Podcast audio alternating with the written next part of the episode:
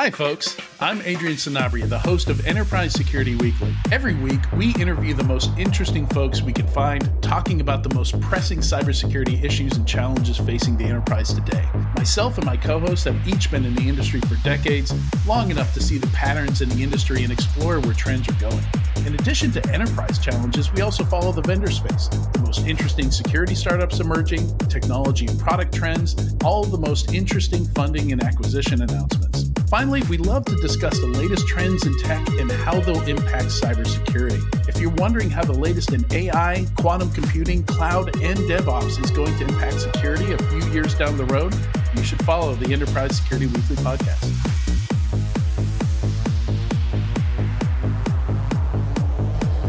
Welcome back, everyone, to Paul's Security Weekly. Register for an official cybersecurity summit at securityweekly.com forward slash cybersecurity summit using the code SECWEEK23 get $100 off admission.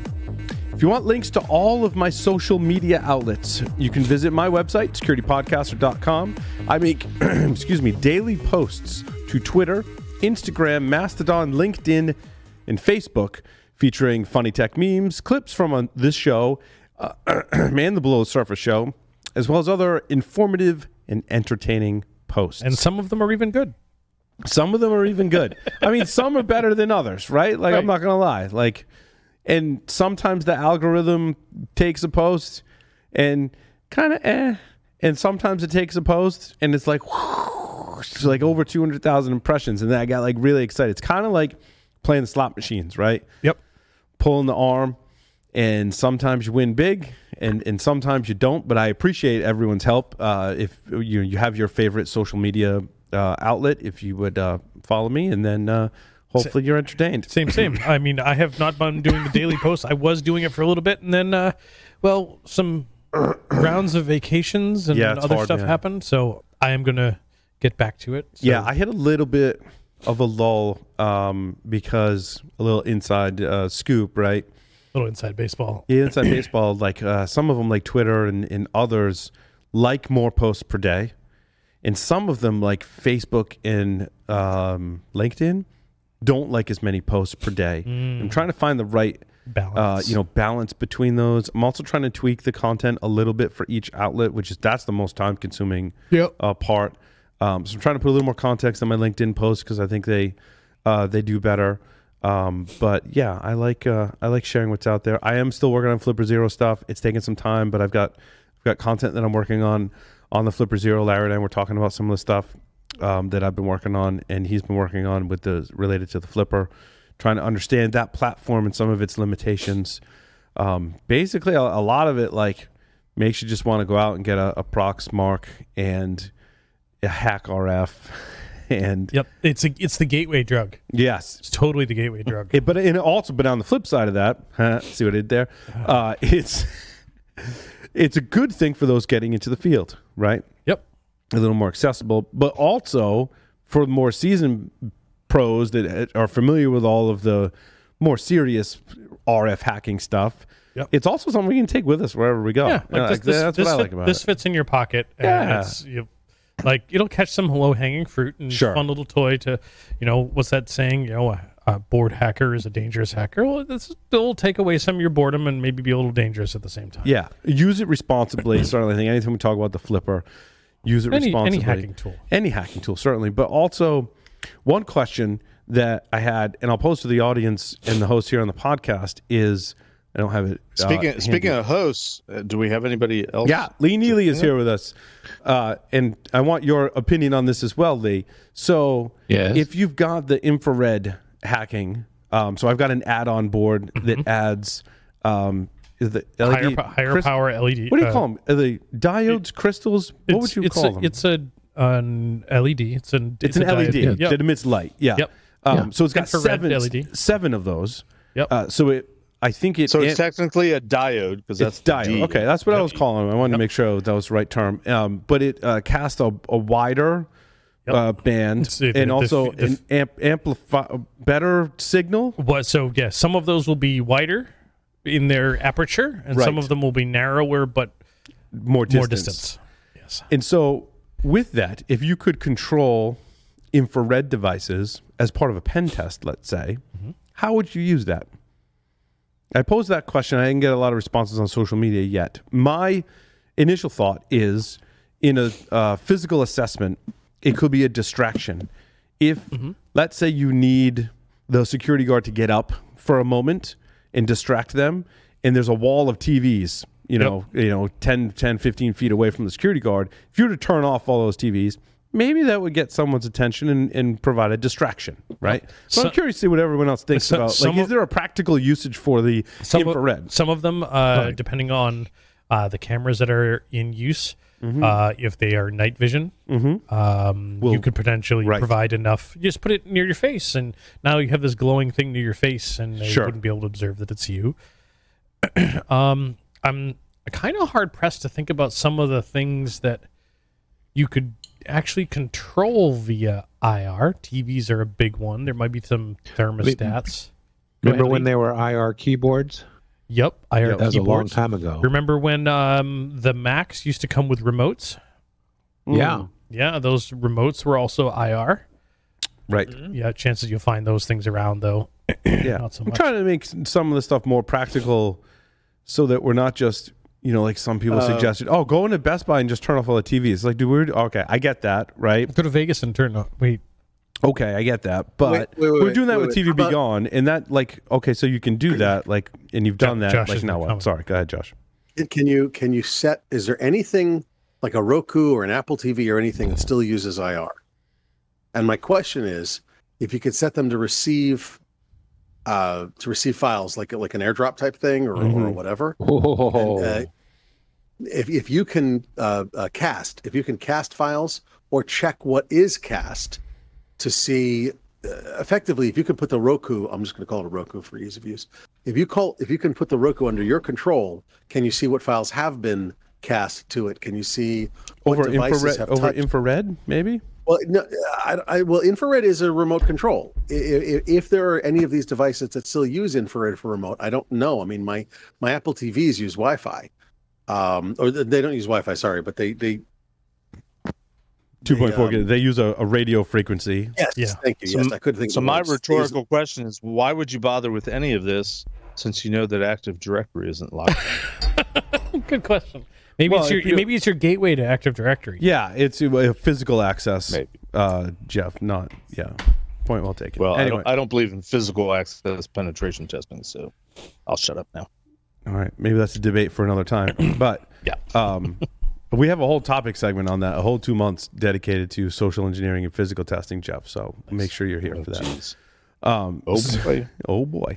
Uh, my story number Oh, two. before before we get there. Oh, we didn't talk about um, the passing of Kevin Mitnick. Yeah. Uh, I made. I was going to say we should start with that because we learned about it just as we were dropping. yeah on. the show ended and then we learned about it so we didn't talk about it last week and i have seen so many posts Yep. from uh, the community and i just I, everyone did a wonderful job um, you know finding their pictures that they had with kevin Yep. and uh, talking about uh, how they knew Kevin, their experiences with Kevin, which I think is appropriate. You know, when when someone passes, and um, I, I do feel really bad, and I, I miss Kevin. I like I like Kevin. I always thought it was a night. He was always good to me, as, Yep. as I said. E- even, even despite those early days with putting the put Kevin back stickers And on I, him. I, I told that story. I put it out there on my, on my social media that uh, one time at ShmooCon, Larry that. and I in cohorts were drinking at like an 06 or 07 ShmooCon, and yeah, there was definitely alcohol involved. definitely alcohol involved. And someone had these stickers that said "Put Kevin, Kevin back,", back. Yep. and I put one on the back of my hat.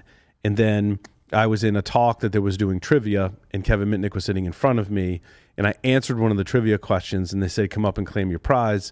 And I walked in front of Kevin, and he obviously saw uh, the sticker. And years later, when Kevin and I interacted, um, I was like, "Kevin, I'm I'm really really sorry," and we just had a good laugh about it, right? Because he, he had he had a good sense of humor. and I rem- and I remember And uh, someone also said in the comments that Kevin thought those were just funny. Like Yep. he had and, good sense and I of humor and I about it. remember someone putting one on his back while he was sitting at dinner because we were sitting like right next to him and someone Yes. put him on his back and like someone said something to him like an hour later and he took it off and he's just like yeah okay whatever fun fun Right, right. Yeah, he was. well, I mean, he was very appreciative of the hacker uh, community for sure. You know, now uh, Well, there's there no such thing as bad publicity, right? right right It's And- true. and And, and that said, um, I think Kevin was a huge inspiration to so many people Hmm. in our industry, and he inspired so many folks to get into our industry. Um, he likely got the short end of the stick from the justice system because He they did. wanted to make an example out of someone, and unfortunately, it was it was him. Not to say that he didn't he didn't do things that were wrong, Yep. and he came on this show actually and and said that, and Yep. I'm, I'm sorry for those things. Um, also, I we don't often talk about we talk about the cuckoo's egg, right? Right. Um, but there was actually two books that I read very early on in my career. Takedown. It was Takedown, Yep. the Shimomura, right? Yep. Um, And so th- that was um, hugely influential for myself and many, Sure. many others that are in this field and getting into this field, certainly. Yep. So, And and one other thing that I wanted to, I, I mean, I know uh, one of the folks that I've interacted with, or I've observed some com- communications with about Kevin, is, and it's not just Kevin. While Kevin inspired so many folks in our industry, and he admittedly he said he did bad things, there are people that were victims of those bad things correct. And some of those knew Kevin and never liked Kevin because they were in fact victims Victims, uh, right. uh, of that. Uh, that said, those people also said that yeah, you don't wish passing on anyone regardless if you'd been Right, a victim and right. certainly not in the ways that that No. happened to Kevin. No. I I mean, it, Well, panc- it was pancreatic It was. cancer, which is very fast moving and extremely deadly, and just it's an awful Yep. Thing. Well, it's it's fast moving only in the context of it is detected usually when it's late. already Mm. you know stage four.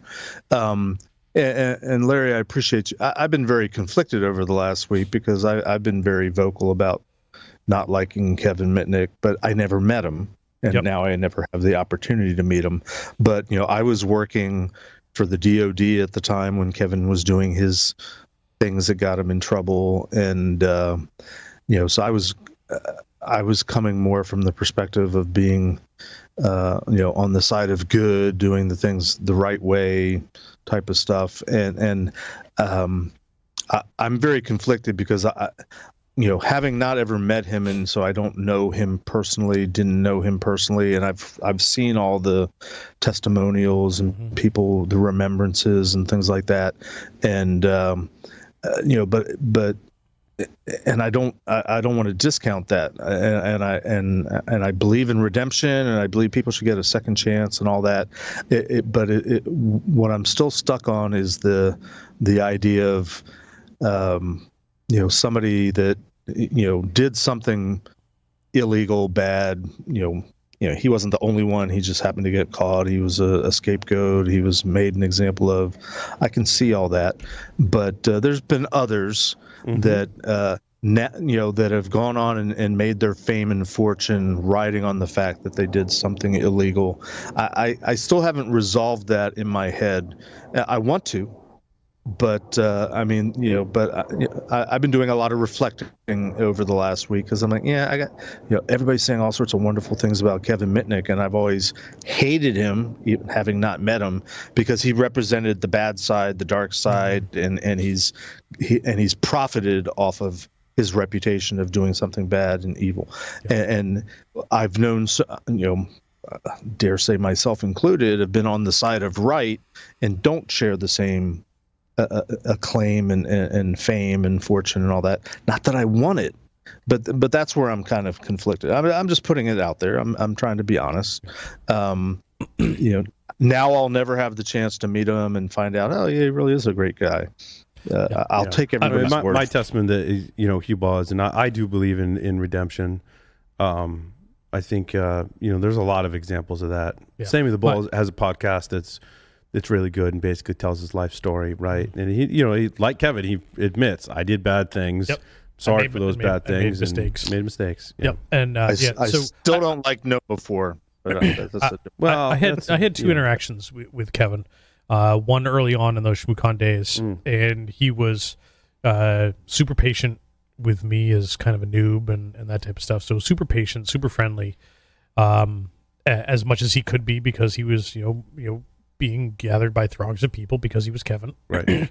Um, but in in later years there was an indirect interaction. He was working on a test with a uh, with a mutual friend, and something happened on that test, and the mutual friend said, "I know. I'll call Larry. He'll know the Larry's- answer." Yep. And Kevin's response, I heard it, found out later that Kevin's response was, "Why would you call that guy? He doesn't know anything. I don't even know who this is. Why would he know anything?" And uh, turns out the advice that I gave this mutual friend actually worked, and Kevin got it to work because of the things that I said because I knew what I was talking about. Um, and I'd like to believe that knowing from and hearing what I've heard from from folks about Kevin, that if we had a chance to meet today, he said, and given that situation, he says, "Yep, I was wrong. You didn't know what you're talking about." Yeah. Yeah. willing to admit that he had made a mistake. Yeah. Yep. Um, I want to talk about something that really grinds my gears.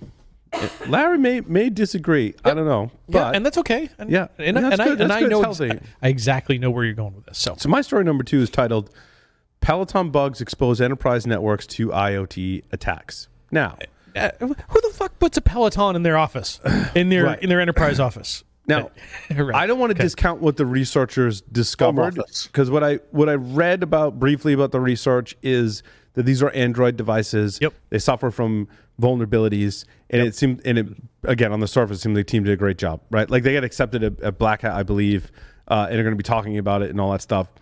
And I they likely deserve that, right? I haven't read their research paper. I don't know that they've published. There's a couple of pieces of research actually out there they were covering this week where we haven't got a chance to read the full research.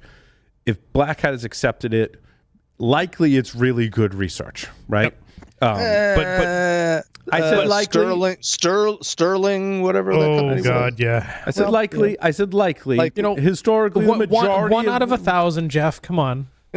I said like more than likely. Um, Pay to play. Could whatever. be. Because, I mean, there are those situations, which is why I didn't say 100% of the time, but more than likely, it's good research. Um, and, but the way it's being spun in the media is what irritates me is that what they're, and I don't know necessarily it's so much what the researchers are saying. It could be what I believe Checkpoint uh, is saying, because I think this was uh, Checkpoint Research Group. And now the media is putting a spin on that essentially it's not in the office in the i live in my home and i travel to an office and there's a peloton bike there that i get to use this is i work from home and on my home in my home and on my home network there's a peloton bike and attackers will go after the peloton bike using these vulnerabilities Yep. compromise the peloton bike and then compromise the enterprise network I think that's a little. I mean, it's not a. I'm not discounting that I mean, as an attack. Remember path. the JavaScript shim?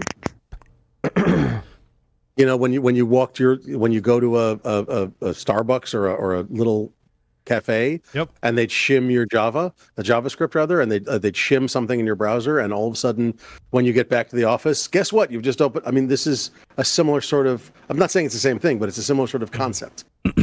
So, yeah, could be, and, but and- again, and it's, and it's not a new concept. I mean, the I, I mean, you know, 20 years Right. ago, I had a client that um, they had an incident because w- one of their um, managers, exec, you know, employees had a had a laptop that he took home and he would plug into the home Wi-Fi, and that was back in the days where split tunneling was a big deal, VPNs and all that kind of stuff.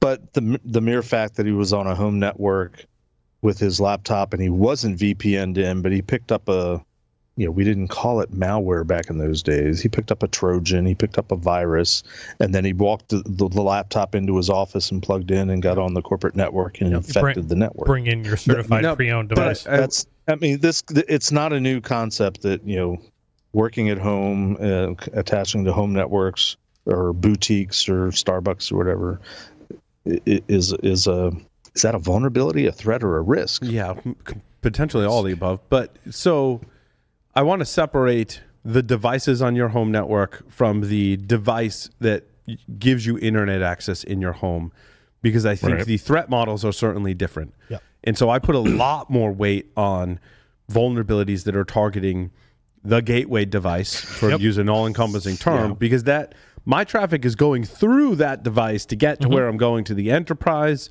And we've seen numerous attacks that are attacking these devices and could absolutely Manipulate. like manipulate, well, get to the goal of compromising the enterprise network much more cleanly and quickly than if I were to compromise a device on someone's home network.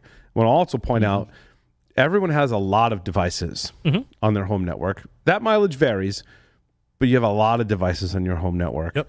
that could do the same thing in this Peloton thing. Yep. It could be whatever is attached to your home network could be compromised as uh, an attacker. Then you got to make the leap to that person's laptop or device. Mm-hmm. And then figure out a way to get into the enterprise network from there. certainly possible, certainly possible, Yep. but not often the path of least resistance. No, now, definitely not. also talk about Android.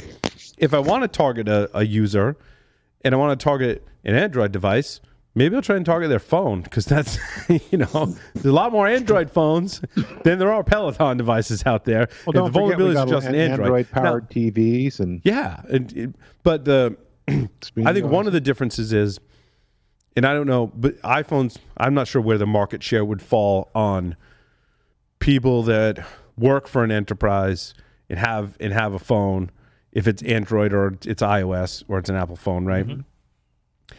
And I don't want to. There's a big like uh, you, there's studies out there that show like which ones are more vulnerable than others. Certainly, there's a lot of older Android Yep. devices out there. I a lot of these appliances or IoT devices that run Android may not have the same security controls as a phone. Correct. Certainly, I, like I, I can guarantee they don't. And, But- but certainly, like your if you've got a really crappy Android device, Yep. maybe.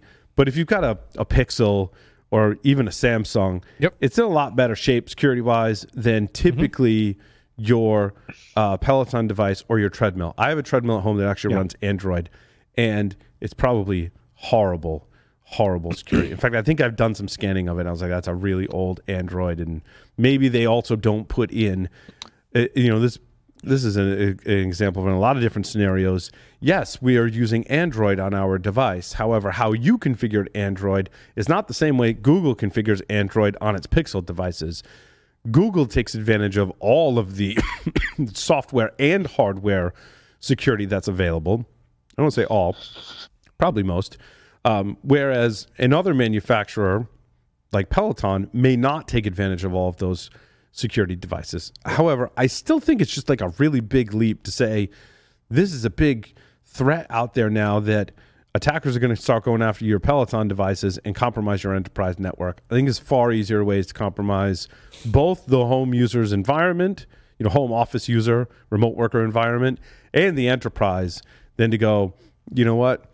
I'm going to find an exploit for your Peloton. I'm going to get on your Peloton, and then from your Peloton, I'm going to jump into your router or your, your laptop. All right. I I'm gonna two I'm gonna thoughts. offer Larry, some, you I'm gonna- work you work in this ahead. I'm gonna. I'm gonna offer some commentary here. yeah.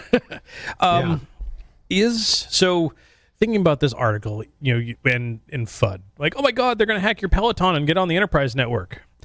Yes, this is an absolutely viable attack path. Yeah. I agree. Um, my my question would be is you know and, and trying to get around some of the FUD would be how are they going to get to the Peloton first? Like they've got to get on your Wi-Fi network, right. or they've got to have But physical. that's not first, Larry. They've got to identify that you work for particular, you know, organization eh, that they're easy. targeting. That's easy. And If you have that- a and you have a Peloton. It's easy, That's easy. but it's easy, but it's it's it, there, there's a work factor. Let, let, let's let's go with the crime of opportunity, or uh, you know, crime of opportunity as opposed to a targeted attack. All right. So they're they're trolling around the internet and they find a Peloton device and it's it's some schmuck that you know they're vulnerable Yep. and it turns out that schmuck's an executive at Acme. Don't- Apply, So you know, let- Acme. Let, let me dye let me go through let me go through the scenario.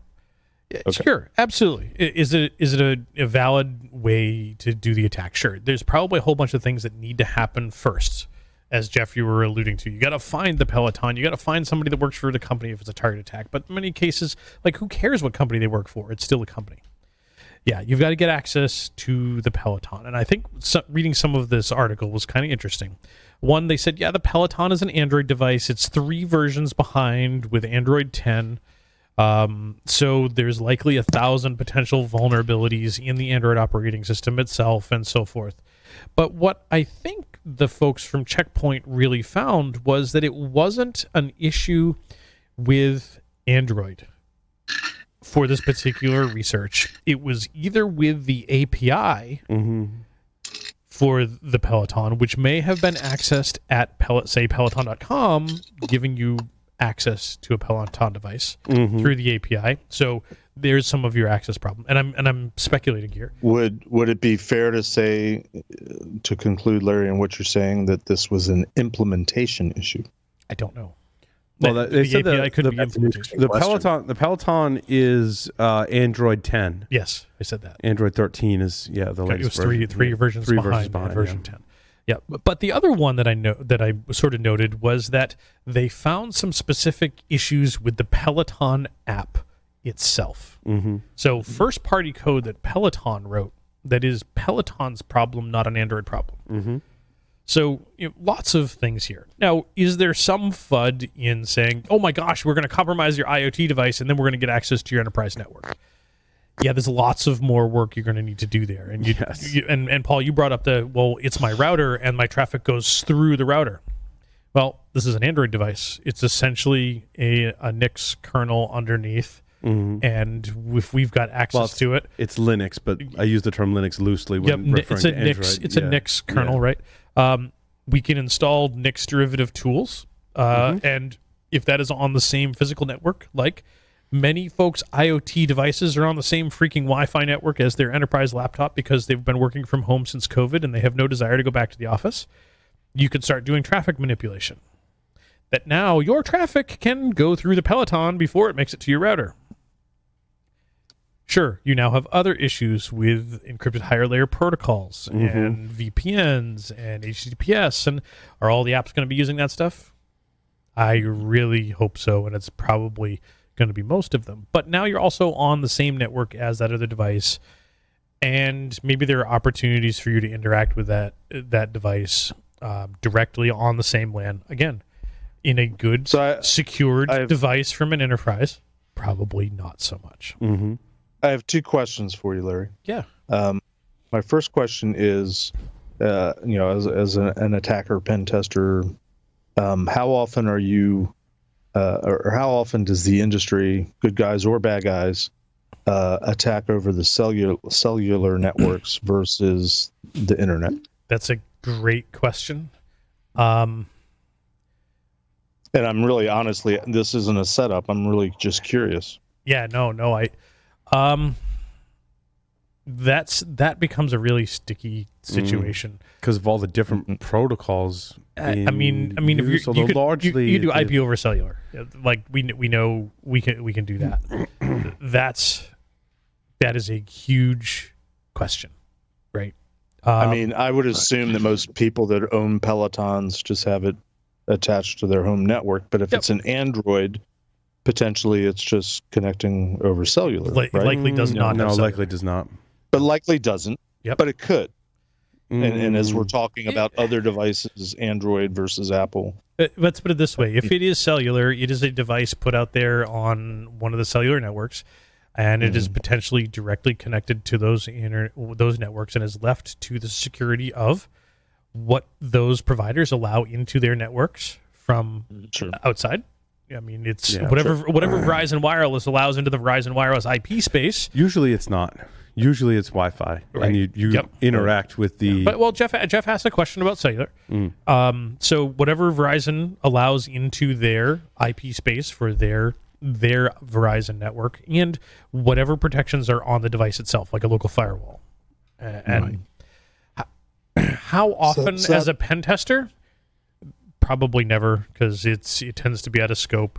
Um, it is likely that many of the devices that would we would encounter in that are going to be personally owned, which are off the table. Gotcha. But Um, attackers don't have But- those same rules, or our adversaries don't have those Hmm. same rules. They don't. They don't have that statement of work. They don't ha- aren't bound by ethics and laws. they don't, but the but the old uh, uh, aphorism, uh, you know, hackers, bad guys, or I shouldn't say hackers. I I I Adversaries. I'm correcting myself. Adversaries, they're always going to follow the path of least resistance because why wouldn't you? They're likely not ever going to need to go that far as to Yep. go after the cellular networks because there's and- too many rich targets in, in the Yeah. internet. and, and you know, IP and, environment. and the the cellular one becomes a whole other animal unto itself. So, so, But- I, So I my did- second did- question, Oh, sorry, Lee. sorry, Go ahead. let me ask my Go ahead. second question, Lee, and, th- and then I'll and then I will yield the floor. Um, okay, so all this exists. You know, we're talking about whether it's hype or not, but uh, you know, it, it, it's technically feasible, probably real to some degree, maybe overhyped. But Mhm. as an enterprise, what can you do about it? It's a great question. Um, I, I would argue the only things that you can do about it are be able to appropriately secure those those devices that are within your control, such as those enterprise assets that are at the locations, like at the gym or at the at Starbucks or in your employee's home when they're doing working from home.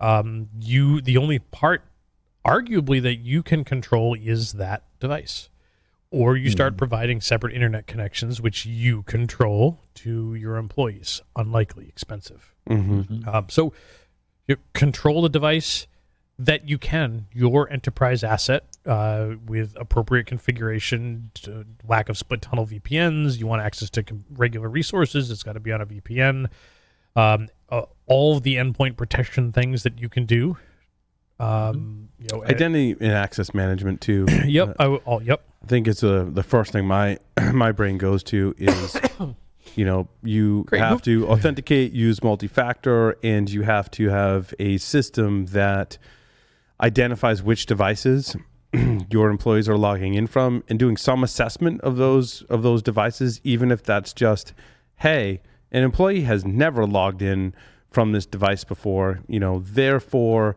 they have to provide all the bells and whistles to authenticate, but also maybe they don't have access to the things that they normally do from a more trusted device, such as the company issued uh, laptop.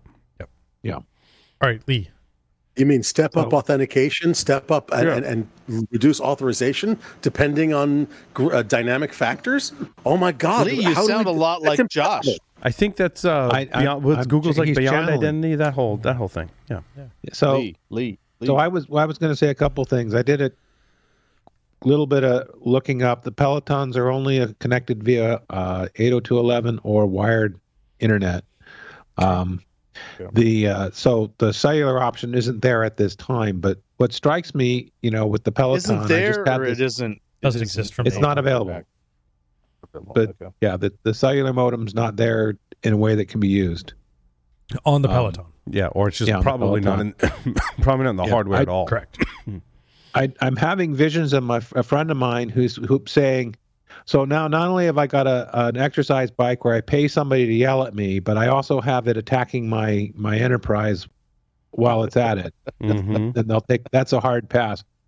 But what I actually started thinking about when we started talking about these was not necessarily, um, you know, just just for just for arguments, say Android 10 is secure enough today, but how long do we keep our? I mean, I think we replace our our our smartphones way faster than we're going to replace our exercise Yeah. bike or any of that stuff. So, you know, it's going to be around in 10 years. And what? It'll still be Android 10 and we'll be on Android 20. I mean, talk about a difference in security profiles. hmm Unless they provide updates, which Yeah, varies. true. It varies per provider. Well, and yeah, I, I, I even I think there's going to be limits just because the hardware itself won't be able to run a newer OS. At some point, you can't put This the is newer the- OS on. Right. Lee, this is the same thing that happens for every IoT, every Yeah, device it is. that is That's, not a that's actually where I was heading with it. Yeah, yeah, well, you're absolutely right. I mean, we keep our thermostats longer than we keep our phones. We keep our exercise bikes longer than we keep our phones. We keep our cars longer than we keep our phones. You name Yes. it, we keep it longer than we keep our phones. So you know, and and, and I'm sure that that uh, our our resident firmwareans, uh, Mm-hmm. uh, Larry and Paul, could tell us how bad it is and how bad it's getting. But I'm I'm, I'm just going to make it simple. It's fucking horrible. Yep. Okay. yeah i mean you're being Oh, nice Stop josh mincing words there, buddy. Yeah, you're being nice i mean you're being nice about the state of what exists in the market so- and what people have but the new stuff i think is getting better but again it's still not So, great so I, I, you know, but Larry, you and Paul started down another path. Is you know when you're when you're in the enterprise, you know, isolating like we do our other IoT stuff. I think that's the path. You know, we're we're we're segmenting, we're restricting what these things can talk to, and and monitoring them. And, and yeah, if there's an if there's an authentication component, we're definitely layering that in there. Yeah. But and then for when- the home user, I ca- I I have become cynical and think that the odds are very close to zero that they're going to do any of those things. Nope. Yeah. I, most average consumers that put IoT devices on their home are just going to connect it to whatever Wi-Fi they've got in their home. And segregation, guest network, IoT network. Never heard of it. Never heard of it. I think, but largely to this point, people have been okay doing that. Yep. In Mhm. term, in terms of the, I think I'll pick on the lateral movement that could Yep. that could take place. I think most IoT attacks, routers or gateway devices aside, everything on the inside of your home network, the security incidents that we have observed are attackers going after that one ecosystem Right. right? It's going after your sprinkler system directly, we- we've your tradi- lights. We've your, traditionally not seen a lot of lateral movement from IoT. Mhm. And again, again, just because we haven't seen it doesn't mean it Mm. hasn't happened. right. I'm sure And- it has, but Oh yeah, and uh, but it's happening more and more in the enterprise. Yep. Um, Carlos actually talked about that, and I actually have a, a story about that in the Cisco IP phones that have two what I would call medium severity vulnerabilities. I think they're on a CVSS score of 6.1 Mhm. is how they got scored. One was cross-site scripting, and one was something else that I looked at and I was like, that's not, it's not the end of the world. Yeah. Um, Cisco said they're not going to fix them, which is interesting okay, because this product is end of life. okay. Yeah. Um, it, so it kind of gets back to Yeah, we like, got an end of life IoT device that they're not going to fix shit on. Yep. but this is a phone. Going back to Josh's point, this physical phone is probably going to be around far longer Mm-hmm. than your cell phone or maybe even an IoT device. It's an, Because it's an IoT device. It's a VoIP phone. Before Like- we get too far off on uh, on on news stories, which is you know appropriate, we move on. I do have one more question. I kind of wanted to ask this in the previous uh, episode with Sean, and I didn't see the place to break in, but I'm curious to your guys' opinion. What is the difference between uh, somebody working from home 10, 15 years ago, where you know whether you had a, a company device or your own personal device and you were VPNing in more than likely two-factor authentication, RSA token or RSA key fob and all that kind of stuff. Um, what's the difference between that environment and today's environment where more and more I mean, I, I think about you know the company that I work for.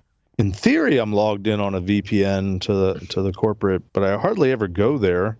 Mo- most everything is is in the cloud. Um, Mhm. Most of the things that I go to are now cloud based, and uh, up to and including um, whatever MS uh, you know MS 365 or whatever they're calling it these days. You know, my email, my Outlook, you know, all that kind of stuff. What's the difference in terms of the attack profile, I guess, or the vulnerability of somebody working from home where you're not necessarily VPNing in to a, a corporate environment anymore. You're you're doing all sorts of web-based, All- cloud all cloud-based cloud-based things. Yeah. Yep. Um, I think one of the bigger ones we you you come down to your authentication authorization with Yeah. multi-factor and This all is that the good stuff. the SD WAN. The solution is the SD WAN. software uh, defined wired area You- network. you- well, yeah, and the coupling that with identity and access Yep. management, Mhm. which essentially Jeff creates that same kind of VPN environment. And I think that Right. just the difference is rather than on-premise resources that you're granting access to and controlling, those resources are in the cloud and largely defined by software uh, in in the cloud, and, which and, is a big and difference. those Right. operators of much of that cloud software as a service type stuff are uh, and i'm going to use the term and i'm going to hate myself for this uh, too big to fail yeah, that they have enough resources to put the time and effort to more appropriately secure their cloud platforms than maybe an enterprise of 500 people it's a shift in the responsibility. exactly and a shift Jeff resp- is and the big is a big difference where a VPN is giving access to the full infrastructure and environment, maybe bare iron all the way up the stack. That the Right. enterprise is responsible for when you're now granting user access to your cloud instance, you're responsible for some of the security, and the cloud provider's responsible for the bare iron, the network, Yeah. and and all that stuff. And you do have some security controls, and uh, more of the differences lie in how you apply those security controls to a cloud environment versus an on-prem environment. But the security controls are almost exclusively, and correct me if I'm wrong, the authentication, the authorization, the IAM, you know, multi-factor, being able to gain access to the cloud environment in the first place. For the Yes? mo- for the most part, yeah, yeah. It's not like I before mean- where I mean, we remember we used to like have firewall rules and Yep. filters on routers to say like VPN users had access to this and the VPN appliance had to be hardened. You had a lot more responsibility. Yeah, as an uh, or, as a, as, as an an enterprise. organization. I mean, I, I, I've been working from home, you know, in various uh, uh, permutations for, you know, 24, 25 years. And one of my previous employers, and I'll leave the name, you know, name out, but, uh, you know, VPN access, I had a company owned laptop, had to VPN in, in order to gain access to, you know, shared drives, data, email, and all that kind of stuff. And while I was connected to the VPN, I couldn't print because my print was on the home network. Huge inconvenience because I'd have Yep. to drop the VPN to print a document or you know print something and then have to get back on again. I largely don't have that problem these days, which I like. What is this print thing you speak of? I know, right? sometimes you gotta. Sometimes you gotta. paper, analog. Yeah, it's a, and it's a yeah, thing. and, and Jeff, to to that, a- um, you know, my my sister in law, you know, twenty years ago started working from home, uh, and she was working at PeopleSoft at the time, uh, and there was some Mm-hmm. encouraging at, at the time, like we're going to explore this whole work from home thing, uh, and the way they did part of their security was through physical separation, uh, and that they had a program called People Pipes. This is PeopleSoft, People Pipes. They actually paid for a second internet connection to be run to your home that you use specifically for work and it was you know all of the the, the virtual software defined networking at the local providers where it was capable and all that type of stuff Mm-hmm. so Mm-hmm. yep Um, I- I, just I want to go to the Cisco story um, as, as a segue. There's a lot of stories I want to segue to. I want to talk about car, breaking into cars too because I'm I'm super excited about that topic as well. But um, the IP phone vulnerabilities. So in the Cisco IP phone uh, SPA 500 series phones, which largely sound like they're small business. I've talked about on the show before where Cisco doesn't give the love to their small business line. Uh, there are two CVEs. One is a cross-site scripting. One is an HTML injection. In both cases, it requires tricking the victim user into clicking a maliciously crafted link in order to exploit the vulnerability. Now, I'm not saying it's outside the realm of possibility, but certainly makes the attack more complicated, somewhat less attractive Yep.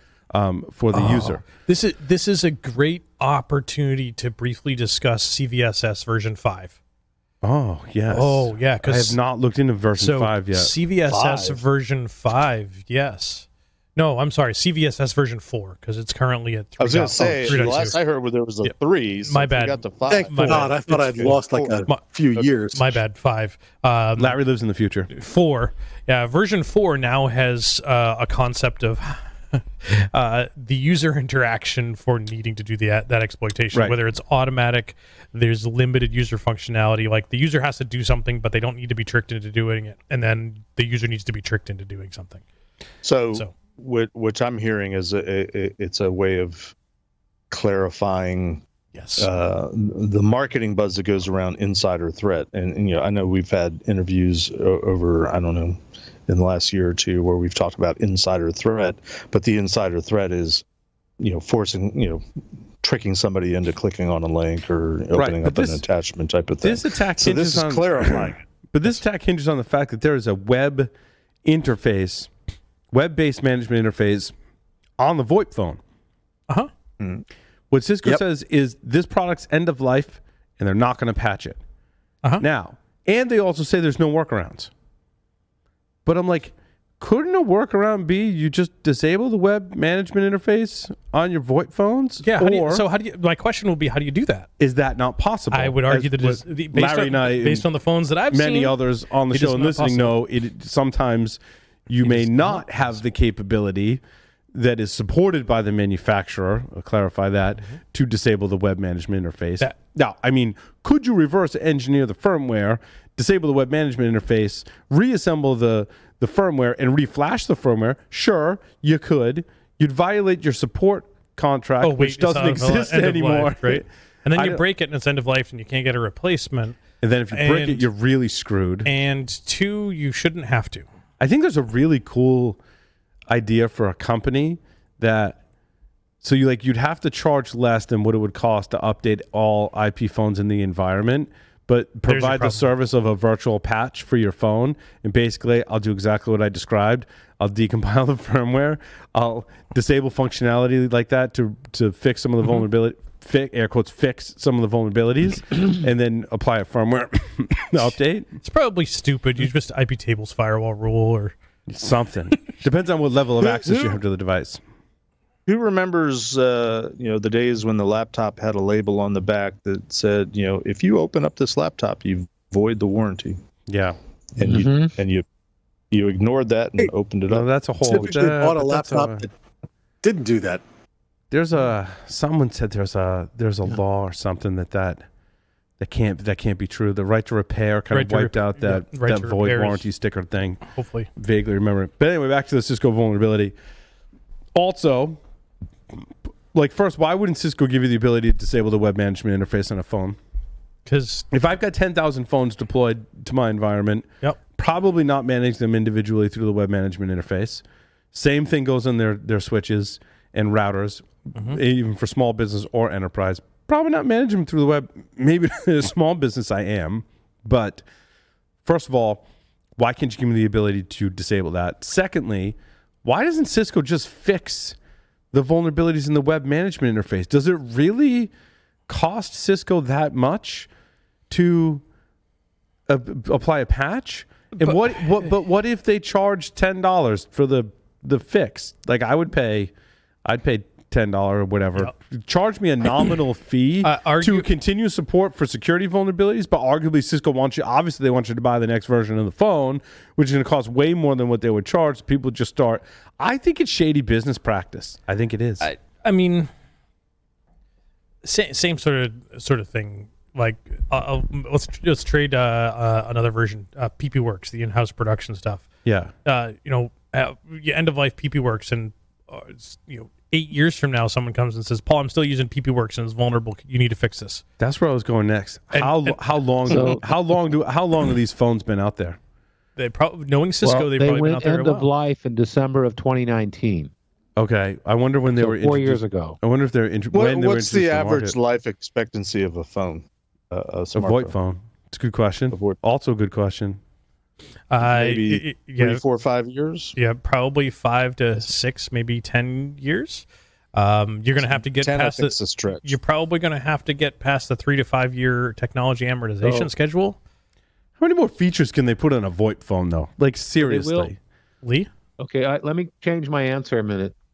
They announced end of life in December of 19. They stopped shipping them in 2020, and you can get hardware support out to 2025. oh, Interesting. So Hardware five years support. after they announced them.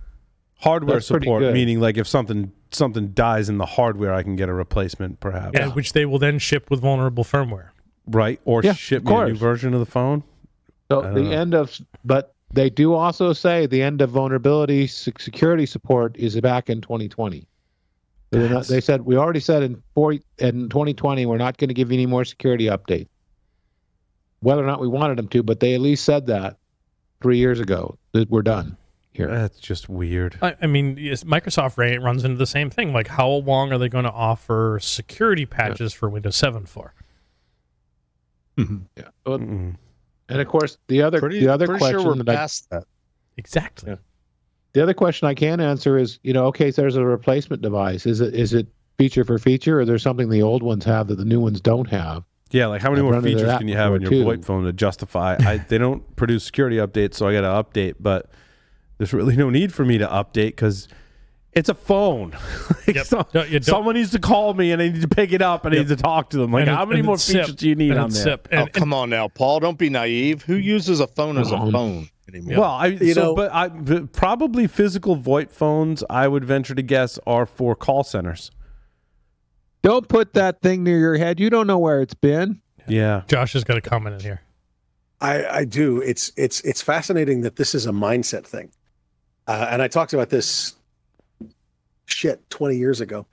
Uh, literally, God, I'm old. Fuck. Uh, but the it, the the mindset between physical and digital or logical back then security was before even cyber was around, except for a different definition, which we won't talk about because Larry gets excited. I Uh, get excited. but the difference was just mindset. You know, you put a, a, a an application in place, you're going to test it on a regular basis. One lives in hope. Okay, especially if you follow that magic magic scenario known as PCI, right?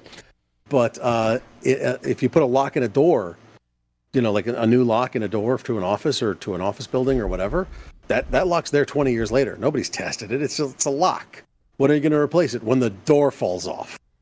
Yeah. Okay. That's When- it. when the And lock it's- stops it's functioning. similar- right, and it's a similar mindset to IoT, uh, a bit of OT, and and IT, and it's th- this whole firmware thing is is literally I can chalk all just about every topic we've talked about for the past ten minutes up to mindset. Right. Right. You know, it's it's interesting. You, uh, I have to defend PCI for a minute, Josh, since you brought it up. But you know, PCI doesn't doesn't have an opinion explicitly on end of life, end of support. It's an implicit requirement that says install, you know, critical security patches within 30 days of release. And the argument has always been, you know, the logical throw, flow is if they're not releasing security patches, you can't patch your device. And so, how can you keep a device up to date and keep it secure if they're no longer releasing patches? And this this this was an issue back in the early 2000s when, um, you know, before seven there was XP, and and many uh, point of sale systems, which is uh, to the layperson is the cash register, um, were running on XP, and XP was going end of life and end of service. I had clients that paid uh, quite an expensive extended service contra- contract to Microsoft to continue to get uh, you know support for end of end of life end of service Microsoft XP systems because pragmatically if you know if you're a national retail chain and all of your cash registers at your thousands of lo- retail locations all over the country perhaps internationally need to re- be replaced. If you want to do that and if you want to do it right it still takes you know 18 24 36 months to to do, just logistically to do all that. I mean uh, so i had you know i remember with xp when they went i don't know what year they went out out into service but I had a client that was in the first year they paid an extra five hundred thousand dollars for extended support for XP. The second year it was one million. The third year it was two million. And it wasn't even guaranteed to get patches and updates. It was if you experience an issue and you give us a call, we'll respond to it and we'll work on it. So it was it was kludgy to begin with. Mm-hmm. But how many? How much would it have cost to replace twenty thousand cash registers all across the world?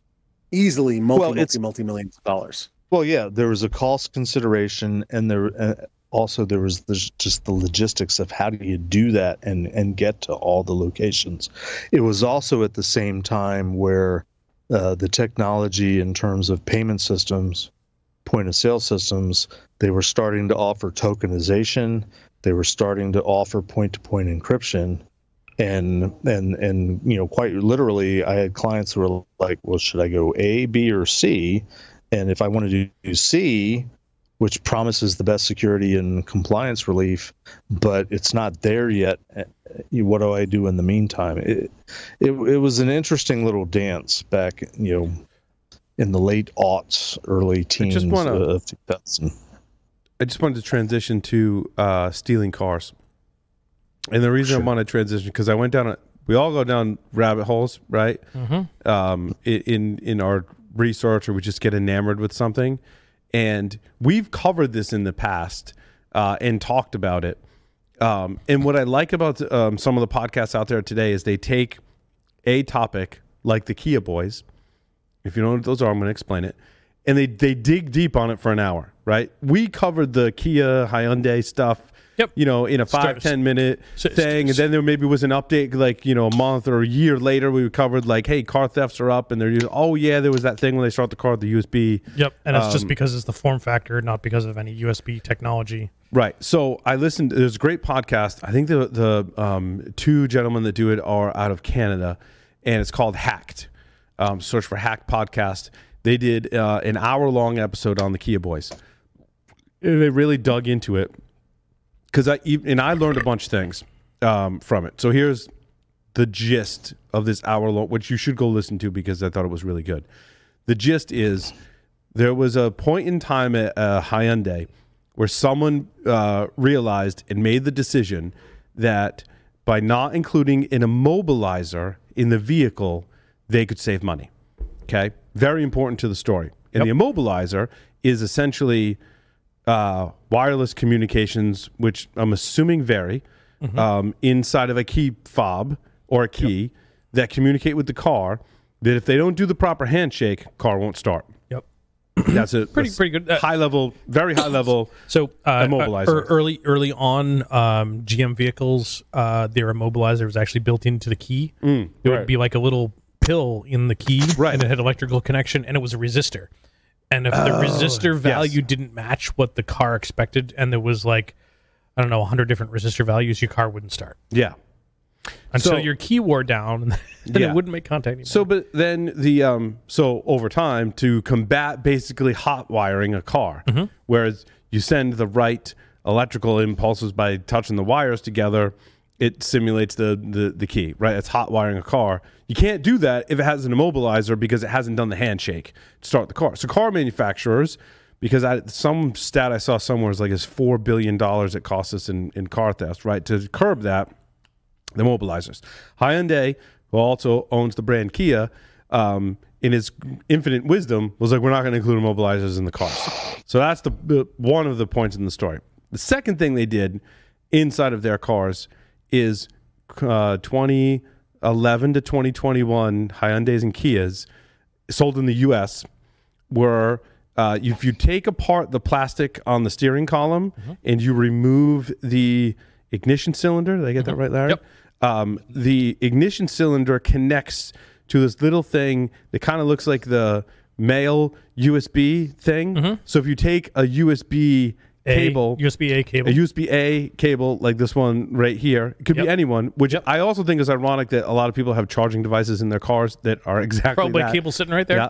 So now you've got no immobilizer and you've got an easy way such that kids that are as young as 11 years old, I've heard, can take this USB Not to cable. nitpick, Paul, but you're holding the mail. So, are, do you? Did or you is it really a female? mean? Maybe it's a, I don't know. The part that sticks out of the steering column is a little thingy that sticks out, and the USB cable slot is what goes over that. So you're actually like inserting the the hole here over the part that So sticks it's out. it's analogy based on anatomy. Paul. Correct. It's analogy based on anatomy. What's male and what's female? and what's female. The Hard part sticking out from the car to me is male, and the slot inside here would be female.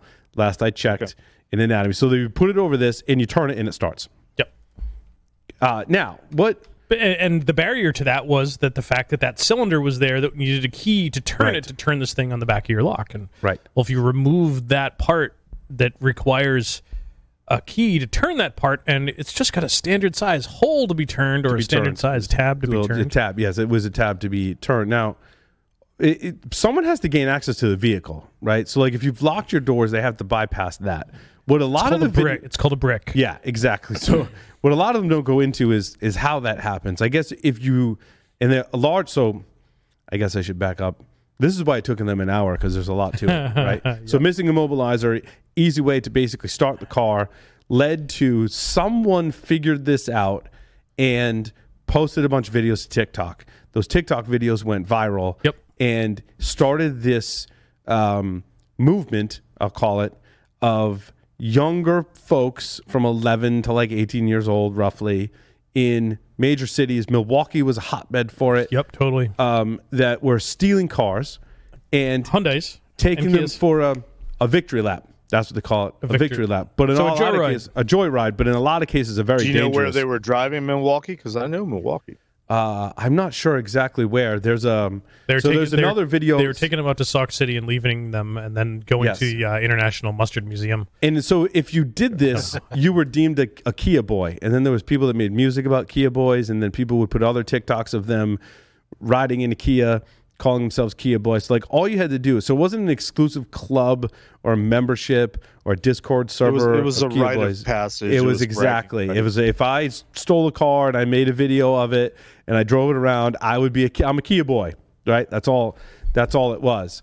Uh, now, obviously, this is very dangerous because you have underage kids driving erratically in a stolen vehicle. Um, eight people died. There's actually some really tragic stories of there was like five people in the car and four died on the highway because it flipped over which is just awful. Um, all because Hyundai and its infinite wisdom basically made these two uh, mistakes in it. And there's also a YouTube video, Jeff. I'm not sure where they were in Milwaukee. Um, there's a famous uh, YouTube video from a YouTuber that interviewed some of the Kia boys. And in the background, while he's interviewing them, someone's speeding past in a red Kia that they just stole and like slamming into stuff. And that person ended up getting arrested as a result of this video. And it has like millions of views on YouTube. And I watched it as part of my research into the story. I was just enamored um, with this whole thing. You want to be a Kia boy, don't you?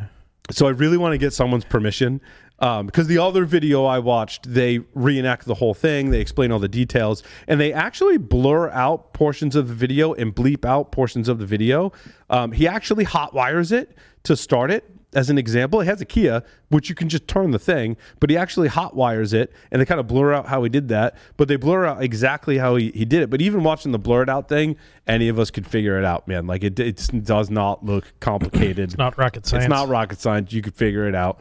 Uh, figuring out without damaging the car might be a little trickier. And this was like his friend's Kia that had permission to use for the, the video. So that was another good video that I, I watched on it as well. 12, 12 volts to the distributor, 12 volts to the starter. Get your Lone Wolf 3000, and He did it with just wire. The so the harness. So he disconnected the starter from the harness, and the harness was exposed, and he just jumpered.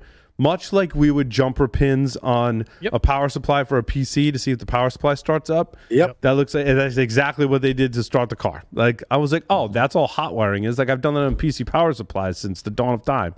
That's awesome. in the in the old days when a car was direct electrical not not nearly as many chips mm-hmm. Yep. that's all it was you mm-hmm. were bypass the, the key switch was a direct electrical connection from to, to turn the battery on and power everything and then when you hit that extra little bit that's what di- that's what directed power to the starter yep. Mm-hmm.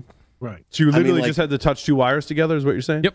that's it Gotcha. well you touched three, three sure I've wires seen to that movie. Yep, because you needed three to wires to get to get the starter going and then you pulled one wire off to, to let the starter off once the car starts Yep. So you need you just needed to provide 12 volts uh, to the center of the distributor, the part that spins ar- that spins around your your rotor, to fire send electrical sys- signals to your coil to fire your spark plugs in a specific order. So that needs 12 volts in. That's one of the wires you put to Yep. 12 volts positive. The other one is the starter wire. Then you go. And that It makes start- the starter the spin, starter starts spin, the right. engine, starts keeps that thing Yep. going, and then you can pull that wire So- off. so you guys are gonna- you get- somehow somehow related and yet you know totally off in left field. But I remember when I was a kid, my my grandfather, I want to say he had a Pontiac Valiant or something like that. It was it was probably a car that was made in the 60s or early 70s. But I always thought it was really interesting because when you you turn the key and start the car and be driving, while you were driving, you could literally pull the key out of the ignition Mm, and Yep. and nothing would happen. right. I think it has started. something to do with what we're talking about. Yeah, and so you guys are Well, gonna love my. remember this is this is a mechanical lock all you're doing and we all know lock picking or at least a little bit all you're doing with that key is aligning the shear points for the shear line of the Mm-hmm. lock and turning it once the once the lock is turned some keys retain the key and some keys do, and some Oh, locks I some locks And- and retain s- the key Yep. and some locks don't so, and, but and you're sometimes sometimes that lo- those locks, the part that retains the key, no longer functions in the spot where it should retain it. right. You guys are gonna love my story number twelve because it's basically all about all of it. This was a great. We, we better find something that Lee can comment just- on. He looks like he's I- falling asleep over I there. prompted you guys to give the background to understand our story number 12. So, like, based on all of what we've just talked about, brings us to story number 12, which is a surprisingly simple, excuse me, simple way to foil car thieves. So these researchers um, at a university that were grant funded came up with something University of called Michigan. yeah, thank you. University of Michigan. Battery Sleuth bypasses both the wireless communication that the key fob depends on, so the immobilizer, Yep. and the standardized onboard communication network that's used in today's vehicles. Instead, it authenticates drivers by measuring voltage fluctua- fluctuations in a vehicle's electrical system. In order to do that, drivers interact through a keypad device plugged into an auxiliary power outlet. So basically, it sits on the battery. it's its you know auxiliary power outlet and gives you a keypad.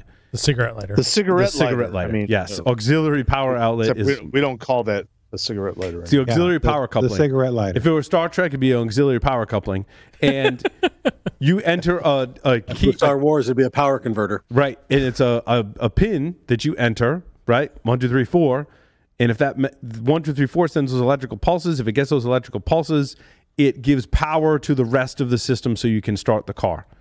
So it's pre immobilizer, pre key authentic. It's almost like two factor authentic. It is, in fact, two factor authentication for your vehicle. Now that I So I'm assuming this is something that plugs into the OBD2 port, as well as a keypad that plugs into your. So- uh, So Josh, Look I, at this. I, I- and Look I, at my story number 12, I, I, Josh. under, I There's understood this a little different. I understood this a little different. That it is basically it sits on your battery. a device that goes in between your battery and the rest of the electrical system in your car.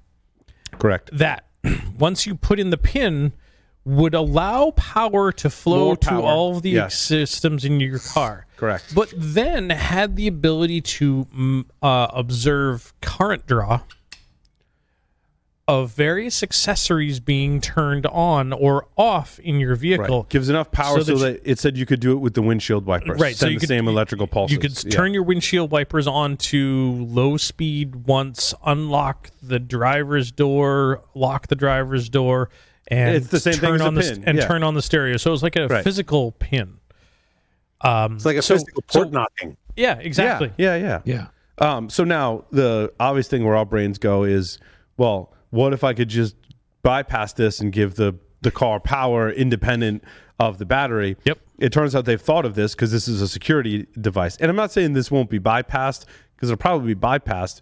But what you're hoping is that the level of skill required to bypass this doesn't put us in the same situation we were in with the Kia Boys, right? Like this is the bar. If Kia Boys is the bar, even a bypass for this is probably going to be, you know, hopefully harder than just getting in the car and ripping apart the steering column and, and turning the cylinder. Yeah, I got a problem. Maybe, Larry, but hold me on. Let me let me let me describe. Let me read to you how they described the defenses against uh, some of the safeguards they put in. So they say Alright. Battery Sleuth has also defenses uh, to guard against hacking or physical attacks on the device itself, including a siren that sounds if illegitimate activity is detected.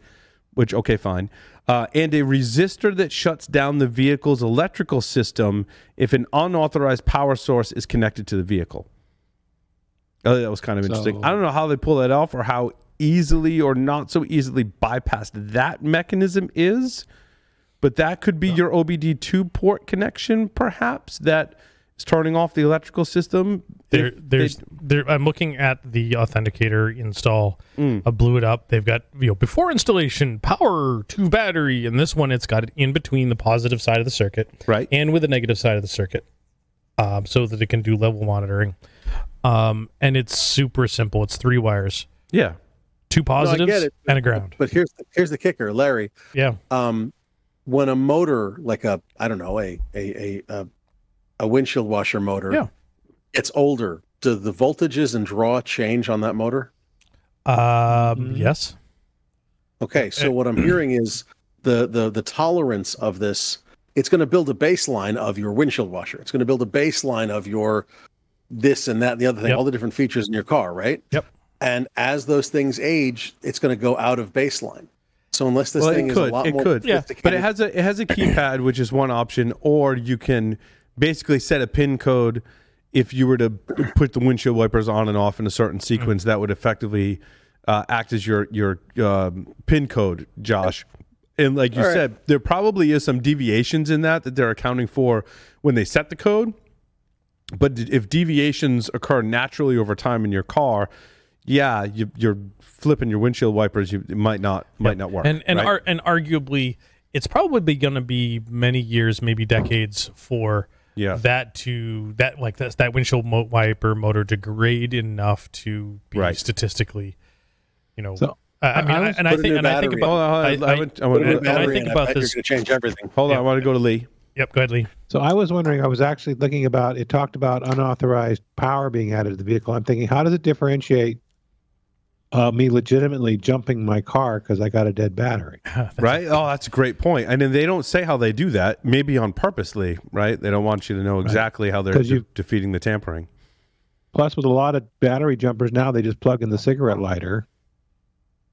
But Yeah, or it's kind of Uh, you can give power over OBD2 as well, which I didn't know Mm. until you have to swap a battery out on a newer car that has Yeah, they- the computer system. And it's like, whoa, whoa, whoa, whoa, whoa. You can't just like disconnect the battery for, you know, more than 10 seconds because then you're going to have to reset the system. In some cars, you can't reset the system unless you're at the dealership. So you have mm-hmm. to plug. So what did I do? I plugged this thing into the OBD2, one end into the OBD2 port, which just gives it 12 volts through probably a positive negative lead in OBD2. And I had an extension that plugged into the cigarette lighter of the car that I had running next to it, which supplied power to the computer system while I swapped the battery out. Mm-hmm. completely trivial, right? Yeah. Yeah, it was a I mean, Fascinating. what's it what's it got to do with cybersecurity? well, I think this is all we talked about wireless communications, we talked about anti-theft, computers in a OBD2, car. computers in the car. Absolutely. System aging. car hacking is a is a thing. Yep. Um, I, mean, also, I kind of, in also a lot of ways, I feel bad for the victims. Um, I do feel bad for the victims of the the Kia boys as well. A lot of those people didn't have insurance against theft. That's not covered, and some some kid has basically stolen your car, banged it up, totaled it. Like you're out of luck um, for a car. I forget. I forget the statistics. Do you remember? Um, Oh, one, one of one of my former coworkers has had his car stolen from in front of his house four times in the last two years. wow. Wow. Yep. And So I think, here's and a I think, and I think a it potential was. solution. I, I, think it was a Kia yeah. Oh, there you go. or a Hyundai. there you go. Um, because So you the- take a taser, you I'm pretty sure implant it in the, CIS in the driver's seat. benchmark that says you shouldn't buy a Kia. that you should have a what's the steering wheel lock thing? That's one. club. The club. The club. The club. Yep. So uh, Hy- Hyundai was uh, providing people with a with a club, but all they do in that scenario, because I remember in the '90s, and most of us remember, that all of us that are hosting the show remember the '90s. That I think that's we when the club came out. Yep. Was like in the Right. '90s, and it was like a popular anti-theft. I mean, some of us may have been alive in the '90s. Not all of us may Right. remember. Right. Right. Yes.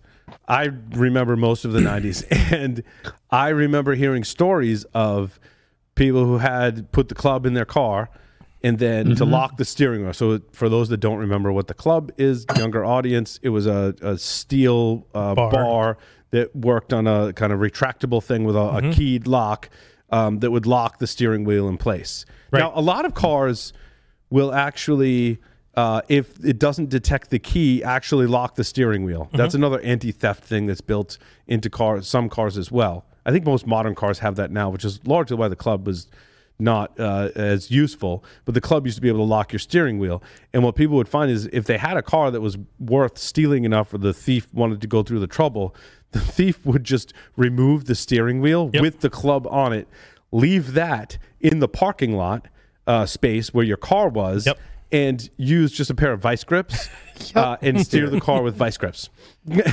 As I suspect, Larry- the club came. So you'd the come club out- was released in the 80s. In the 80s, thank you, Jeff. So you'd come out to your parking spot and you'd find your steering wheel with, your club. club. still on it. Yeah. And a pa- pa- and the package for a pair of vice grips. Yep. Yeah. Josh. Hey, had a comment. Larry. Yeah. can you build your your coworker a geofence taser and implant it in the driver's seat? I'd buy that for a dollar. Well, I mean, so as, as they drive away, it's basically a bait car. You know, as they drive away, ah, Well, you, you, but I say that for a reason because that was RoboCop, right? In the beginning of RoboCop, there's a commercial for that thing. Oh, that was the anti-theft device that someone jumps in your car and goes to steal it, and they go to start it, and it it electrocutes Tases them. them. And the guy comes on and says, "I'd buy that for a dollar." Now, maybe a story for another time because I, I think Jeff wants to move on. I think I do too. But um, I'm just last thing on this is I'm curious how this works with electric cars, right? When we talk about the battery sleuth, which is the anti-theft device we described. Yep. How does that work with an electric car? Where, like, it's weird. I own an electric car now, and it like when you're. I was sitting at soccer practice, and before when I Is had it weird that you own the car, or is the car weird? it's weird. Like all around, it's weird, Jeff. And one of the weird things is when you're sitting somewhere and when you had a non-electric car, you'd plug your phone in or whatever, or be listening to the radio when you're just parked, and you're like, "Oh, I don't want my battery to die." And then you do that in an electric car, and you're like, "I don't want my battery." I'm like, "Oh wait, my car is battery. Like, it's a giant battery." But I, and I think that and I and I don't know the answer to that, but there is also a 12 volt battery in your in in the Tesla. there is. Okay. There is. Yeah, yeah. there is a 12 volt battery supports some 12 volt systems, and I don't know if those Hit the would be support- dashboard. Like Hey, can, I try, can you just pour me some of that hacker beer? I want to try the hack. I haven't had the hacker beer in, in a while. Thank you. Yeah, as a matter of fact, uh, if you watch Jerry Riggs Everything, um, he when he did the Tesla electrical system in his Hummer, he had to put a 12 volt battery in because it runs the the dashboard, the c- cigarette lighter, or the I gotcha. auxiliary power. Sorry, Yeah. and those basically the driver systems. We'll, we'll, Not the we'll, we'll, but we'll so much a- less draw on that battery Yes. because it's not using so less to, to likely start and yeah. But anyway, we'll we'll do some car hacking stuff uh, in in the future uh, for sure. Uh, while we're on the hardware stuff, though, I did want to go, Larry. You had two stories that I thought were interesting. Yep. Um, hacking your smart toothbrush and finding a backdoor in encrypted police and military radios. You Yeah, pi- instead, you pick. instead of the toothbrush one, um, let's do the backdoor and encrypted, and the U.S. government Right. launches Cyber Trust Mark. Okay, but uh, Please, so backdoor in encrypted. So this article says it more correctly: police and military radios. It goes even beyond police. This is, I want to deem this as emergency responders and, mili- Um, and military. Plus, plus, yeah. yeah, this is First, um, first responders. first First responders. responders. Yep. First First, responders. first responders plus plus. This and is- it's the- military. and- We need to have radio communications, but they need to be encrypted. And there's a company whose name escapes me at the moment that makes these radios. Tetra. Tetra. Tetra makes these Tetra radios. standard. Yeah. Yep. It's a standard. Yep. Oh wait, so Tetra is the company or the standard? Tetra is the standard. Standard. Okay. Yep. And so there's a company that makes Tetra standard radios for first Several. responders. I think Jeff's No, correct. no, no. first responders. Everybody uses Motorola has used that standard. Yep. for any Right. radio community. The use case is basically up to you. They're selling a Tetra standard based uh, radio that uses that standard of encryption, basically. Largely They- for they sell- use outside the U.S. software, and you can build it into any radio or chip, and then you can build it into any radio you want to build. Okay. Yep. Gotcha. Yes. Right. And so researchers found vulnerabilities in this. Yes. Yes. Specifically Well, I'm su- with I'm the encryption algorithm called T1 for Tetra powered radios. Hmm. Um, it is going to be a talk that is uh, will be Black at Hat? Black Hat Yeah. called the Redacted Telecom Talk, which I thought was an interesting name because it's radio and not telecom. Mm. Yeah, I agree. It's radio frequency. It's RF. I would deem that as RF. Yep. Yep. It's all sound waves, Yeah. Just different, just different frequencies. Yep, different ranges in which we can or cannot hear. Right. Um, and it is a secret proprietary cryptography method you, with Tetra for T1. Secret T1, you mean Yeah. T A E 1. T- T E A 1. Yep. Right. Yeah. I'm going to go out on a limb and say it's probably not cryptography. It's probably some sort of encoding, or or, or you know something that Yeah. not technically cryptography. But it sounds cool, so they'll you know they'll use it as a marketing Oh. buzzword. Mm-hmm. It says inc- so. It says uh, not all users of Tetra Power radios use the specific encryption algorithm called TEA1. Yep. They call it an encryption, it, it- but it's a valid question. I'm not discounting your question, Jeff. Mm-hmm. So Is effective. there, go ahead, is there a key? Is there a key exchange? Yes, there There is is an a key. 8-bit key. Yep. So uh, the first step that the attackers did was they found a way to uh, un- effectively unlock the protected storage to extract the key from a radio.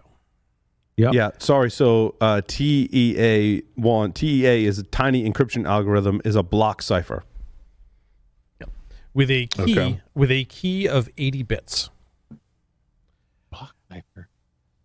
So, uh, as part of their research, they were able to effectively get the um, the code that implemented the encryption step, and were able to reverse engineer it. And they found Oh, Larry went out there for a minute. Did you did you push your mute button? It's always right at the pivotal. Try again, Larry. Nope. Nope. Hey, Oh, there it there is. we go. That's the There, button. there he is. Um, So sorry, it's an iterated block cipher that encrypts 64-bit blocks using a 128-bit key, is what what it says on the internet. But Okay. So it says here that uh, they found that it uses a key of 80 bits, but as part of their uh, reverse engineering of um, the of TEA one, they found that there was a quote secret reduction step, which dramatically lowers the amount of entropy to the initial key offered as part of the key exchange in the air for doing the encryption. Hmm. typical. So while everybody thought it was using an 80 bit key, it's not really using an 80 bit key. So this says it uses a 128-bit key, but maybe that's implementation specific. Maybe. Hmm. Maybe. Wait until Black Hat. I re- and I really hmm. hope that uh, security cryptography whatever podcast does an episode on this. In, So it- the question is: Is this, in my mind, was this an implementation flaw, or is this the Clipper chip all over again? Mm, no, this is an implementation flaw as I've read it. I would classify it like That I've seen and, it both ways. Yeah, Yeah. and Leah, I think you're not. I think you're not wrong in both ways. Is uh, I would argue is legitimate here, um, because um, they did say that uh, this stuff was uh, approved for export to other countries. Uh-huh. so that it may be may have been you know hey we had to reduce this to a specific case for export control Right, and it's also proprietary crypto, which means all kinds of shenanigans could be a Which means it sucks. Pretty Well, much, I was waiting for you, Jeff. On I want to. I want to support Jeff's statement instead. Uh, uh, support Jeff's statement when I read it relies on what researchers describe in their presentation slides as secret proprietary cryptography and not open source. Yeah. Yep. That, that, that's a red flag. yep you think? That's s- not saying it's not possible, but I, I have No, no. rarely seen cryptography implemented to DoD standards in the private sector. Yeah. Put it that way. Propri- the words proprietary cryptography are just honestly they're just bleh. Mhm. They're, they're they're they're cringe. They're bad. They're horrible. So Well, and and I every I'll time you throw see, up a little bit when you see them. And for context, I'll, I'll, I'll, I'll, I'll share this. I've probably shared it in the past. You know, when, when I was working for that organization that produced these types of things, you know, the one of the one of when we were doing evaluations on whether the the algorithms and the the things that we were proposing to produce were cryptographically robust, that one of the assumption was an adversary knows everything about it Yeah. they they they have a copy uh, they've been able to acquire in, in those days we were building little black boxes so they have a little black box they have the enigma machine. Mhm. they've been able to tear it apart figure out how, exactly how it works. They know everything about it. They've got the user's manual installation manual. They know everything about it. That was our presupposition when we were evaluating the the the strength of systems is Mhm. you, you assume that everybody knows everything about it. Is it still secure? And and ultimately the security is is dependent on the key and the key Yep. strength and and the, and the key So management the the key privacy of the key. Yeah, privacy of the key the, is big. Yep. the privacy of the key. Um, I, I have rarely seen that embraced and implemented well in the private sector. well, I mean, private sector being, I mean, there are in encryption The commercial, the yeah, commercial world. Yeah. The algorithms. I mean, you know, uh, you know, algorithms are very, very rarely broken. Right. We talk it's about the implementation. You know, yeah. I How agree. many years Yeah. ago was the was the DES the DES algorithm? It was broken. It wasn't broken. Somebody figured out how to brute force it, and in, you know, using distributed processing, and they figured out a, a way to brute force it quicker than the the evaluation of it was you know single processor single machine doing doing the computations like well what if we use a thousand systems spread across the internet and we we we divide and conquer on on the on the work factor Right. i mean that's how des was broken initially Mhm. Right. um Well, so but- go ahead I ahead mean, Lou. I'm looking at this one and I'm thinking if they're doing that, if that reduction function does what I think it does, you have a known set of keys involved. It doesn't matter if it's 80 bits or 1,000 bits. If there's a finite set of keys, it's not so hard to rip it apart because you're not Correct. breaking apart. You're not brute forcing it. You're just using a known key until you find the one that fits. Right. Yeah, invariably anything that was done in terms of design, which was generally the design features or the implementation features were done in the context of usability, convenience, um, uh, you know, making it a little bit more easy to, you know, the, the, the, the assumption was, well, let's make it easy for people to use so that they'll use it. But invariably those, those features that, that enable it to be more user friendly, let's say, Yeah, Jeff, I just wanna... typically reduce the work factor and make it easy to, to brute force it. I just like I can speak about what people have told me because they haven't told me very much and have not worked in a you know top secret classified organization in any stretch. But knowing people that have, and knowing people that have implemented systems that provide air quote secure, always air quote secure communications for the military. Now, Right. the requirements and the the need to have that secure communication has been proven throughout history, right? You mentioned the Enigma machine. As we Yep. have Thousands of years. thousands of years experienced that, like that requirement for secure communications on a battlefield, as an example, mm-hmm. is huge. And there are many people, some people who I've known that have worked on those systems, and they they can't tell me how those systems work. They can't tell me what the systems are, what they're based on, or anything. But like I've known people that are like, yeah, that's what I did. I helped implement these radio communications or communication systems if they weren't based on radio communication systems that use this proprietary encryption technology that I can't talk about. Um, In this article, I want to back up what Jeff was talking about earlier. Uh, Bart Jacobs is a professor of security, privacy, and identity who did not work on this research itself that we're talking about, but says he was briefed on it. He is quoted as saying, and I quote, this really is the end of closed proprietary crypto not based on open, publicly scrutinized standards. Just to back up what you're saying. Not the need to back up what you were saying, Jeff, because I, I agree with it. And I think most of us agree with it as well. Hell yeah. Um, Hell yeah. Right? That's that's what that's what Well, to clarify, any uh, any cryptographic system algorithm that's that the strength of the security is based on the secrecy of how they're doing it is inherently flawed out of the gate. I love that quote. That's a great quote, Jeff. I love that. Hey.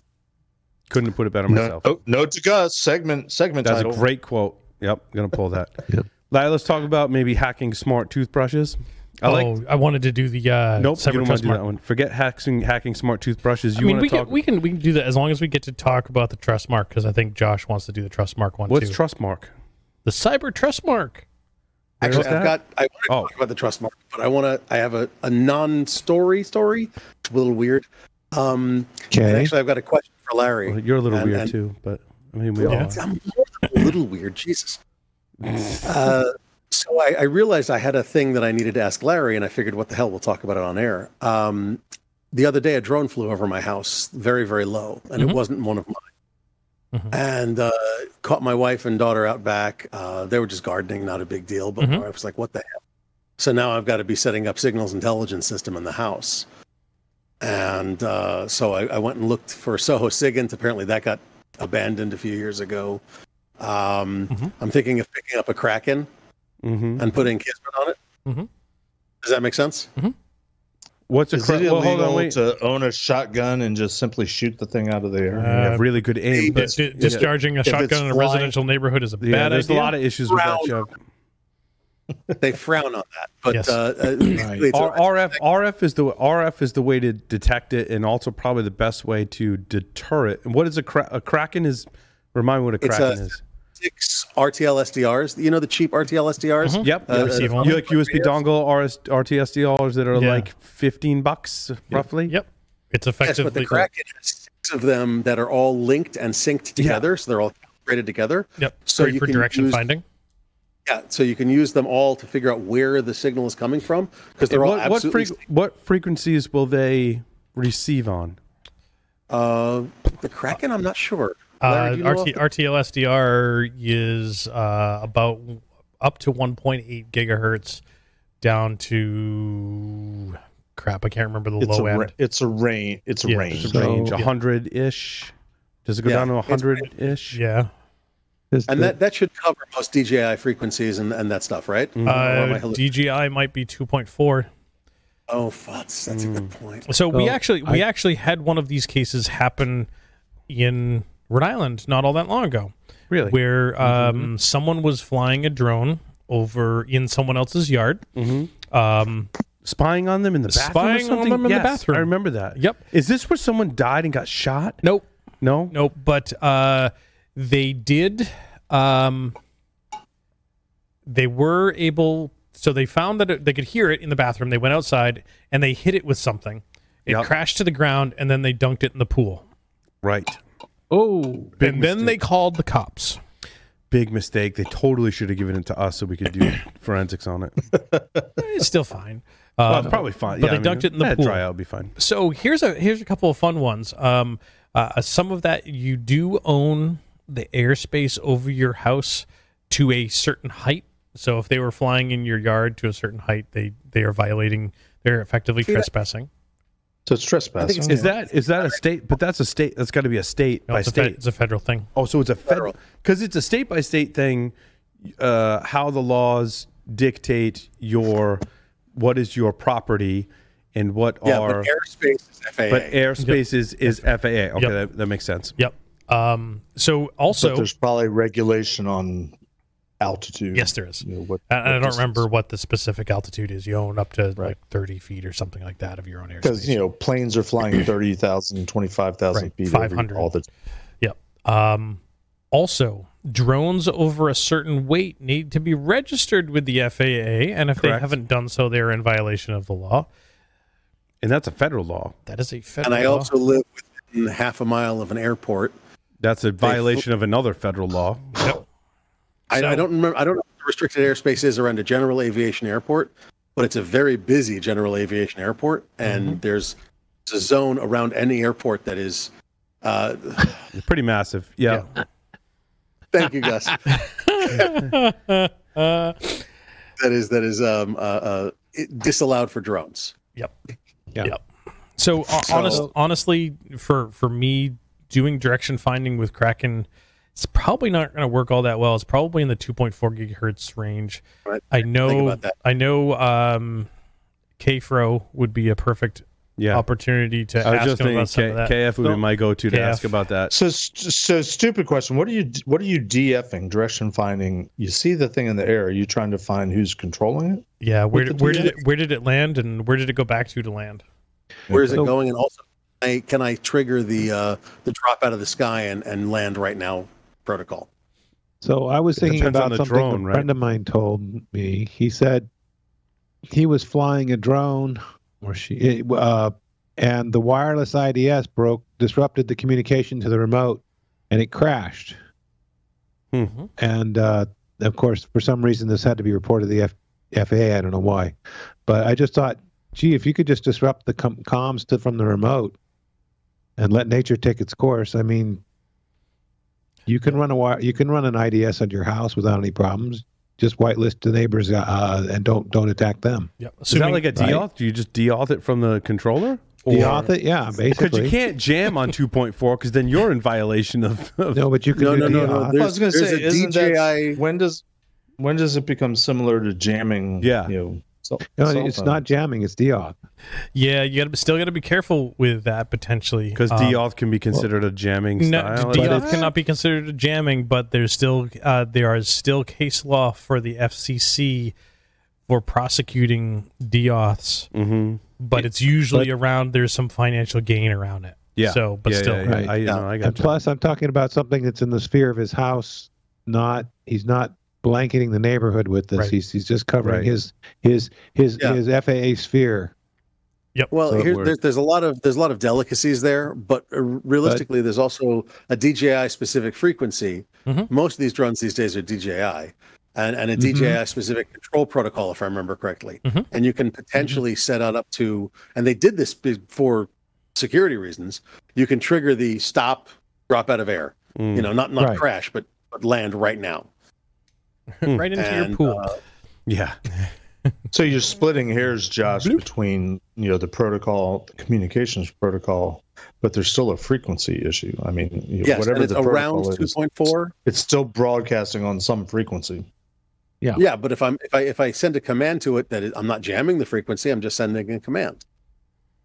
So do we do That's we a- as citizens and homeowners do we own uh, do we have any rights to Isn't it the- frequencies or protocols that are flying over? I'm over? suspecting it's an it's it's one of those part uh was it class 15 broadcasts or whatever that doesn't require explicit licensing or something like that. Larry, help me with the exact words. It's a great question. I don't know off But the top of my that head. there isn't it's it's almost like it's unregulated, like the FRS radio. Yep. Yeah, it's it's going to be in the 2.4 gigahertz spectrum or 5 gigahertz. It's going to be uh, ISM, so unregulated. Yeah. Oh, speaking of laws Anyway. and wireless communications, Larry, Please um, move on. the video showing the Flipper Zero smoking a smart meter may be fake. Yeah, I want to say the person who debunked this is a total ninja. so, yeah. and Um, like looked at i did i read this article larry Yep. the person who debunked it was uh, familiar with the basic i want to call it SCADA uh gear, you know ics SCADA gear uh, for this it was basically like the gear that they showed Mhm. doesn't match the attack that they did and when i first saw this i think it was vlad gold goldameski who we had on the show that shared this with me Yeah. uh, for the yeah. Yeah. Vlad shared this with me, and I was like, that like first of all, I don't want people thinking they can go do this with their flipper because that's really bad. But like, secondly, if something was damaged, oh, I hope they had permission, and the environment that they were in looked like a residential thing. I'm So- like, how do you have permission to destroy gear? You don't because it's not your gear. It belongs to the electrical right, company. Right, like your your meter on your house doesn't belong to you; Right. it belongs to the, the electric so company. d- technically doing any interaction with the meter to turn it on or off or tamper with it, or tamper with well, it is yeah, illegal obviously. because it is not your gear. Also, any power company that is worth their salt, red as any one of them, in order to interact with the meter to turn it on or off requires a password. for good And, reason. and you do not have said password. which So means you're violating the Title 18. Which, Yep. Yeah, all sorts of stuff. there's that. Now, so the uh, definitely the the one here. Now, arguably, I haven't been here in a while, so this story is a little over a month old. yes, it is. But I, I still wanted to get your take I still it. thought it was kind of fun um, because yeah, they talk about using the Flipper Zero directly controlling a smart meter to disconnect it. And so basically, disconnect the meter, reconnect the meter, disconnect the meter, and they were doing that multiple times, and that's kind of what fried it. Mm-hmm. But as you can see in the vi- the original video, they're in a residential neighborhood and they're effectively shutting down the load for an air conditioner. One of the biggest draws that you can put on your house is either start your electric dryer or turn on the compressor for your air conditioner. I mean, it has a. So I've swapped out the capacitor Yep. in my air conditioning, my previous air conditioning unit. Mm-hmm. It is uh, pretty not as big as as this bottle, but Mm-hmm. like pretty close size mm-hmm. capacitor. Like that mm-hmm. holds a a pretty serious charge because the amount of power it takes to start up one of these devices is significant. So they're storing that energy in a capacitor, right? Yep. Correct me if So I'm that wrong. it does so that it doesn't cause A draw di- on the an- rest of the house. a- yeah, exactly. And Yeah. so when we built our new house, when they put the AC in, um, they started the air conditioner and it tripped the breaker mm-hmm. because it required much so much draw Yeah. to start it. So they put in a capacitor and it tripped the breaker. So they put in a second capacitor. because you can chain capacitors Yep. together. Yep, as- they're ba- they're basically like batteries, right? Yeah. The- so they put in a second capacitor, and the lights dimmed every time the air conditioner turned on. Mm. So they put in a third. I kind of wish they had just replaced the compressor myself, but they said, yeah, no, it's the same thing with all the compressors for these particular units. But now, uh, what they were demonstrating in this attack is kind of similar to like the Aurora attack, essentially, where um, terminating power and then turning off the power, turning it back on, Yep. causes that draw to happen in succession multiple times, which causes physical damage to the gear. Yeah. So, uh, uh, yeah, exactly. And the the the point sort of being here is Similar that it- reason why I have to have an antenna connected to my device, when, right? Because the so- power goes back into the device that's supposed to be powering on more so than Kinda. it's expected, right? Yeah. So the big one here is that is likely they were manipulating some other custom circuit to turn the air conditioner on and off, On and off, yeah. or the air conditioner remote itself type of deal. Yeah, yeah, yeah. Uh, and not the power meter because you, they start showing close-ups of the meter when the meter going all black out, blacked out and started The meter smoke. starts smoking inside the glass. Yep, Yep. Exactly. And you can see the brand and the model of the meter. And the Amarin brand they showed does not support wireless communication. Correct. so it is fucking impossible To do that with a flipper. to do that with a flipper. Now that said, some of these meters, the wireless protocol may be infrared. Mm-hmm.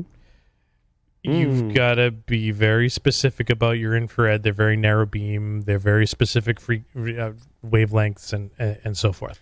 Mm-hmm. So yeah, no, it wasn't happening. They were they were clearly controlling some other circuit, and the meter happened to be an innocent bystander. It was uh, Hollywood Showtime in this video, is my assessment. Yeah. And also, don't don't do that. Don't. I, f- I feel like we've strayed way off track. Let's let's do a story Let's like let's do the that- trust mark. Let's do the trust death, mark. The death of infosec Twitter. Yeah. All right. Let's do the No, no, death no. of InfoSec Twitter. So I Let's do Zenbleed. the um, death of infosec twitter then zenbleed so death of infosec twitter it, this article counted the number of cves that were referenced on twitter Uh, the number of times CVEs CV, were a cve number were, was yeah, referenced any on- CVE number. yeah and was showed a sharp decline Yep. in that. My comment in the story is that is one measurement and i'm not discounting that measurement. I think that is a measurement and a very important measurement. There are however other measurements that maybe aren't as easy to measure. I should say conditions that are not as easy uh, to measure as CVEs. It's, CVE is a very uh, easy measurement, and I think an important one. And I think it does speak to supporting evidence that there has been a decline in the infosec Twitter, Twitterverse as as we call it. Yeah. And some of that other evidence is when I was looking into like my story number one, Kevin Beaumont, um, who produces fantastic research, by the way. And I went to Kevin's Twitter. Kevin had abandoned Twitter like a long time ago. like basically when Elon And took it i- over. If I'm not from, if I'm not mistaken, he's Gossi the dog. Right? Yes, correct. Um, so I think there's further evidence that there is not as strong a presence from InfoSec And on Twitter. and so the wonderful thing about statistics on the internet is you can make them say whatever you want them to. And this Yeah. this may be a case. I th- so I think that their measurement is is arguably accurate. That they mentioned the number of time that uh, CVEs were mentioned on Twitter by using the public API and so forth. But this was also around, and I don't know the exact dates. This was also around the time when Elon said, "You know, I'm totally going to fuck up your APIs." So that maybe a number of auto, excuse me, automated or bot style, excuse me, accounts from companies that were using Twitter for, you know, legitimate announcements and you know, folks saying that we're seeing exploits of CVE such and such yeah, yeah. in an automated fashion had their API access revoked, and they could no longer have this high volume of tweets about specific AP, uh, CVEs. The other one that I find that is interesting and that I would argue that supports some of my thoughts around that is that um, they have stopped monitoring the state of InfoSec Twitter by measuring CVE mentions via the API because the level of the API that they were using was revoked and now they would have to pay for it. It was previously free. Right. So they can no longer monitor that That's interesting. so I think it it may have been some removal of bot bot accounts or changes in the API to prevent folks who were legitimately using it to tweet about. it could lead someone to that to that conclusion. Yep. I agree. While person to person conversation about security on Twitter may still be existing, it's just maybe the, the bots, the the more chatty bots, Yeah. were no longer there. I think there's a lot of people who are unhappy with Twitter, and a lot of people who have left Twitter. Um, It's no longer Twitter; it's X. X. which is just another reason why people have, have left and gone to things. Largely, I find people going to Mastodon. Yep. Um, I see some mentions of Bluesky Yep. As an alternative. I see the uh, Facebook one threads, as a I- flash in the pan. Yep. I think a ton People- of folks jumped people- there, but nobody's really using Like it. Like I went there, I created my account, and Yep. like I couldn't cross post from my Instagram, so I was like, "What?" But I Yep. I, yeah. quite honestly, any, I think anything that I'd care about that was on threads, people are put, now putting to their Instagram accounts anyways. yeah, So I think Yeah. Facebook's answer to Twitter is Instagram, and they're gonna have a tough time with Threads unless they make it more accessible. Yep, and I think my they and I think there will. And I think But- they will. I think it's gonna. It may. It may take time, and I think it's interesting to think about where security people hang out. It becomes a lot more distributed now. Yep. Um, which is Well, interesting. it, it is interesting, and and I certainly do not claim to be an expert or expert practitioner in any of these social media things because I'm old.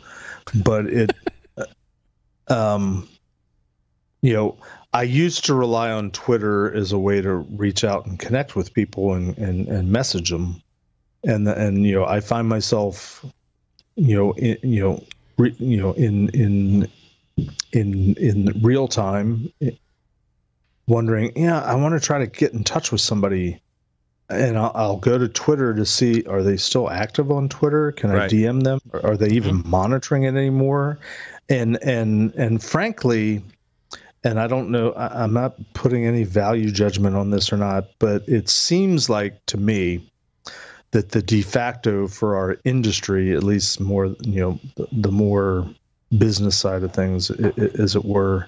Um, I'm I'm I'm finding myself going to LinkedIn more and more to Mhm. just to try to to just Yep. to try to contact Agreed. people.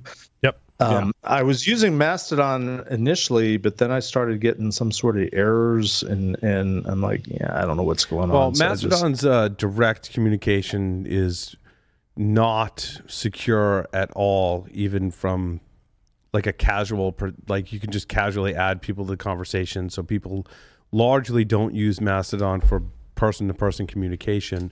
LinkedIn Right. suffers from the problem that person to person communication, fine.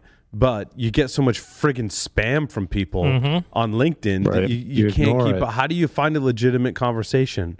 Someone just messaged me, which looks like a legitimate communication, like while we're doing the show. Mm-hmm. I'm like, that's interesting. Right. I can remember to respond to that person. But tomorrow I'll wake up and I'll have 10 messages from people asking me to improve SEO on my website and they want to pitch me in their next, you know, business growth idea.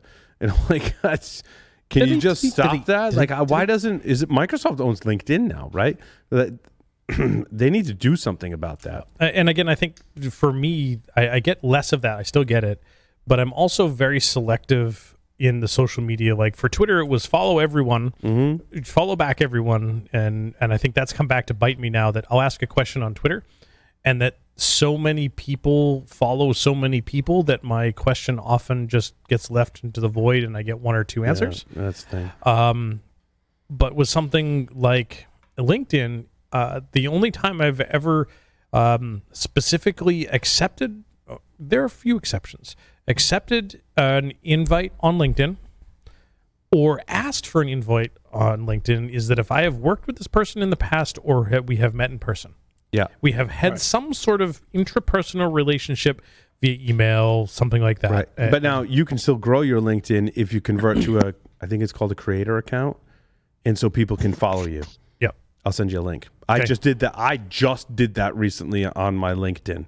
It's supposed to help with a bunch of things so that you can do exactly what you're saying. Like, I don't want connections from random friggin' people. Yep. But random people can follow me on LinkedIn. And I don't have you to gotta, interact with them. You got to make the flip to But- a creator account. But anyway, you're, you're sort of you're sort of getting to where I'm getting at, Paul. I think is um, you know because there's no you know in you know up until a year or two ago, whenever Elon took over Twitter and and the great exodus started, the the de facto if I want to ask questions of the community, Mm. if I want to try to interact, if I want to try to put feelers out, if I have a question, if I want to try to engage, we went to Twitter. You know, we Right, right. went to Twitter, and I don't see a really clear.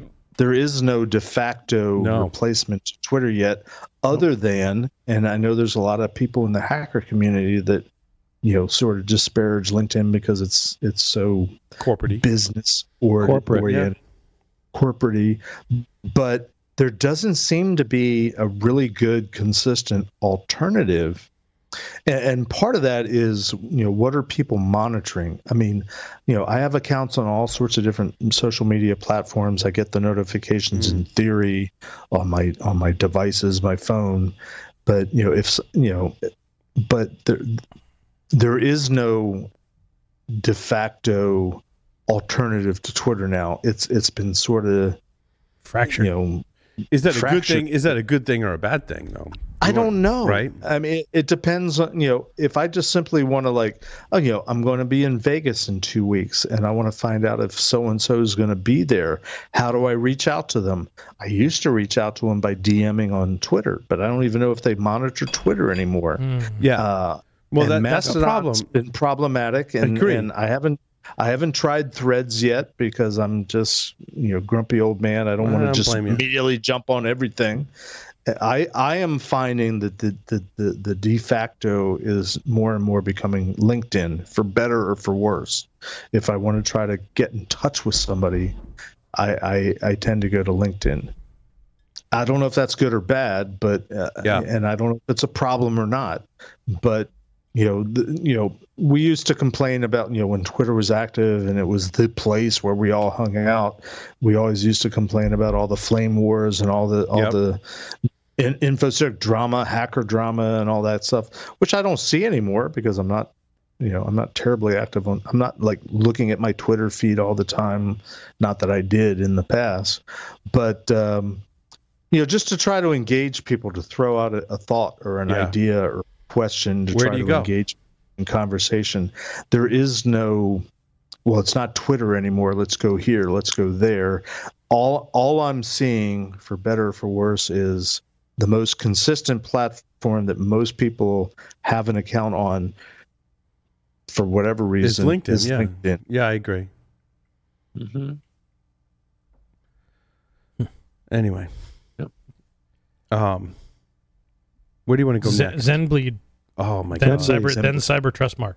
So, uh, Tavis Ormandy, um, amazing work as usual. Like basically, this is a. It kind of combines some other bugs with speculative um, execution, right?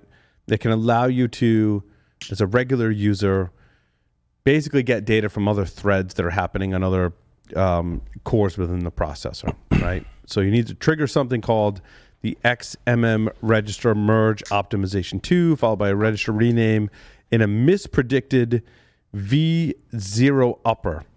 This all happens within the precise window to work. We now know basic operations like strlen, mem copy, store copy. Uh, we'll use that so we can effectively spy on those operations happening anywhere on the system. It doesn't matter if they're happening on virtual machines, sandboxes, containers, processes, or whatever.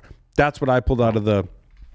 It's a very technical write up um, that I linked to that really heavily digs into processor registers and, and all of that stuff. Um, but I thought that was the kind of thing that um, described it best. This 100% works. Myself and other researchers No. have AMD processors that are vulnerable to this attack and have com- totally tested it.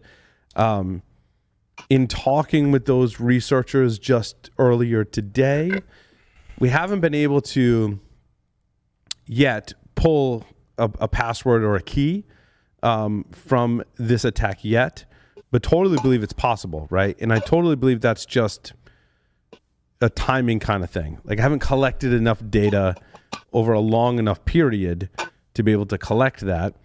What we're seeing in some of the strings when we run, I mean, the tool totally works. Uh, so uh, Tavis released a proof of concept. It compiles on most Linux systems, and it totally works on the processor. And when I run the tool, it's showing me all kinds of data from other from other threads, and I can see like SSH strings in there and like other artifacts. But I'm not readily uh, pulling passwords and, and keys just yet. Um, again, I just think that's a, a little more time. Yep. Yeah. Lee, Lee Lee, had his hand up there. Lee, what'd you think of this? So, so I was looking at this and I, I was first reading it. I'm like, uh, I see. Okay, AMD has a has has a BIOS update already out there that's supposed to address it. And I started pulling that thread and I'm going, hey, wait a minute.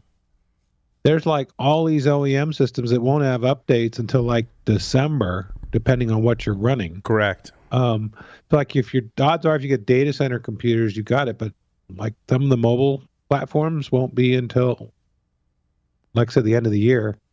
Um, I thought it was a really cool hack, you know, getting getting getting the you know re- reading accessing part of the registry you're not supposed to and, and merging. Um, and uh, re- remarkably, I don't have a lot of recollection of AMD issues. We a lot talk more about Intel than AMD in terms of uh, you know CPU or other type vulnerabilities. So I had something. know, I had something on this. Hold on. I have notes on this. All right, without my notes. Um, microcode updates. So is the code running directly on the processor? Typically, Right. they are installed from a UEFI or BIOS update, as you described. okay. So typically, like your OEM. So let's say I have an AMD processor, and um, I'm running a motherboard from Asus or whatever, right? sure, there would be a UEFI update. Inside that UEFI update, UEFI has, I think, a region on the SPI flash where it can put a microcode update. And when the system boots and sees that microcode update, it goes, oh, there's a microcode update, and it comes down through your UEFI. So, like most of the time, typically what I recommend and I feel safer with is that I apply a UEFI update to my system. Included in that is a microcode update for my processor. Um, they get then installs the code inside the processor, and there's a whole validation process. In fact, I talked about it in my keys yep. blog. There's a whole it has to be signed with a key and the whole thing um, to apply that update to mitigate this vulnerability. The second way that you update that could be directly from your operating system. And essentially, the way that goes, I don't have my notes in front of me, but um, is like I put a microcode update from the operating system inside of a register. That register gets read. It's called an MCR, I believe. That register gets read um, and applies the microcode update. That also has to be like you can't. Not anyone can just do that. Like that update has to be signed with a key that's burned in the processor and the whole uh, in the whole thing. Um, so you should make sure that you're applying these microcode updates as they're available. My recommendation, based on the folks that I work with who are like total ninjas and experts in this area, um, because I asked them, I'm like, I tend to lean towards I want to do it as part of a UEFI update. They're like, yes, and you can also do it through your operating system as a second thing. If you're running Linux as an example, like on your your examples, Lee, of some of these appliances and stuff like that, mm-hmm. Linux does provide facilities for updating your your microcode as well, and that can work. But like use use caution with this whole update process because you're essentially updating firmware microcode that's running on your uh, on your CPU. Right. Um, and there could Right. be performance impacts, as we saw with Spectre and Meltdown, similar kind of thing. That's- In this context, I've read where the performance impacts could be negligible um, with this. that was actually thing, something on my list to ask you about, Paul. Was did you think there was going to be a performance impact similar to Spectre and Meltdown? Because that you know you're messing with the you know you're changing the operations in the CPU, which have been optimized to go really fast. You're gonna you're gonna create a code up set of functionality. You're basically going to stop Right. that from working. Right. Not Um, as much, from what I understand, Lee, not as much as Spectre and Meltdown. Um, Though my processor that's vulnerable is the AMD Threadripper 3900 series. And so I have a 24 core AMD Threadripper. And albeit an older Threadripper is Probably- 24 You probably won't notice much of a slowdown. 24 cores. dude. Like I'm not I'm not noticing much of a, a, a slowdown. And and and the, the other point you made that's important is that when you if you reading my my link to the AMD page, I think you list you link to the um the research that was published Mhm. page, and the AMD page uh, talks about you know make there's only one reference where they make a microcode update. Most of the rest of them say get the BIOS update that Yep. has the AGESA firmware embedded in it, which is exactly what you said. Yeah. Um, And it, so that's what- the happy path. It's just getting And what I out where it find- needs to be. what I find really lovely about this is in the this same week we've uh, learned that I think I, I posted this uh, somewhere on my Twitter. I made a post about this. Don't worry, nobody will see it. It's on. It's X now. It's X now. It's somewhere on Twitter. Why X are you still on X? whatever you want to X call it. Oh, here it is. So an overclocker is able to get a DDR5 to 9058 megahertz on a Ryzen 7000 with the latest firmware. And what they're talking about is, I believe, a microcode update. It's a microcode update that allows your system, if it supports DDR5, and these are, I don't even think this is the same AMD processor that may be vulnerable to uh, ZenBleed. I think it might be the newer family that supports DDR5, Okay. although I could be wrong. Uh, but in any case, this this person overclocked their DDR5 RAM to get to like almost a gigahertz of speed on DDR5, Damn. which is just. But like um, gamers and overclockers are going to apply the microcode updates because they're like, yeah, like why wouldn't why wouldn't you want like if you're tinkering in that area anyway, like you're going to apply those code updates, microcode updates to get to that level anyhow. Either of those really cool. Uh, and Hey, I uh, Paul? a yeah.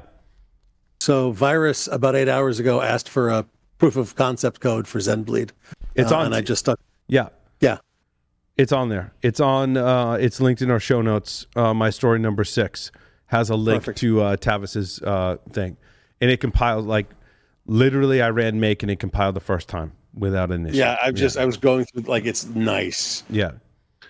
It's it's actually well done. Well, it's Tavis. What do you It's- expect? It's Tavis. Yeah. But now the Yeah, the yeah. other thing to the ZenBleed story is cloud providers. oh shit! If you're sharing a CPU with someone else, you could potentially be leaking threads from other tenants Oh, shit! in that. So now you got to go through. thought about that. you got to go through. You got to spin up an instance on all your cloud providers and start running the ZenBleed thing. You could be getting passwords and keys from other people's, from other tenants on that. Well, I know what I'm provider. doing tomorrow. I mean, no.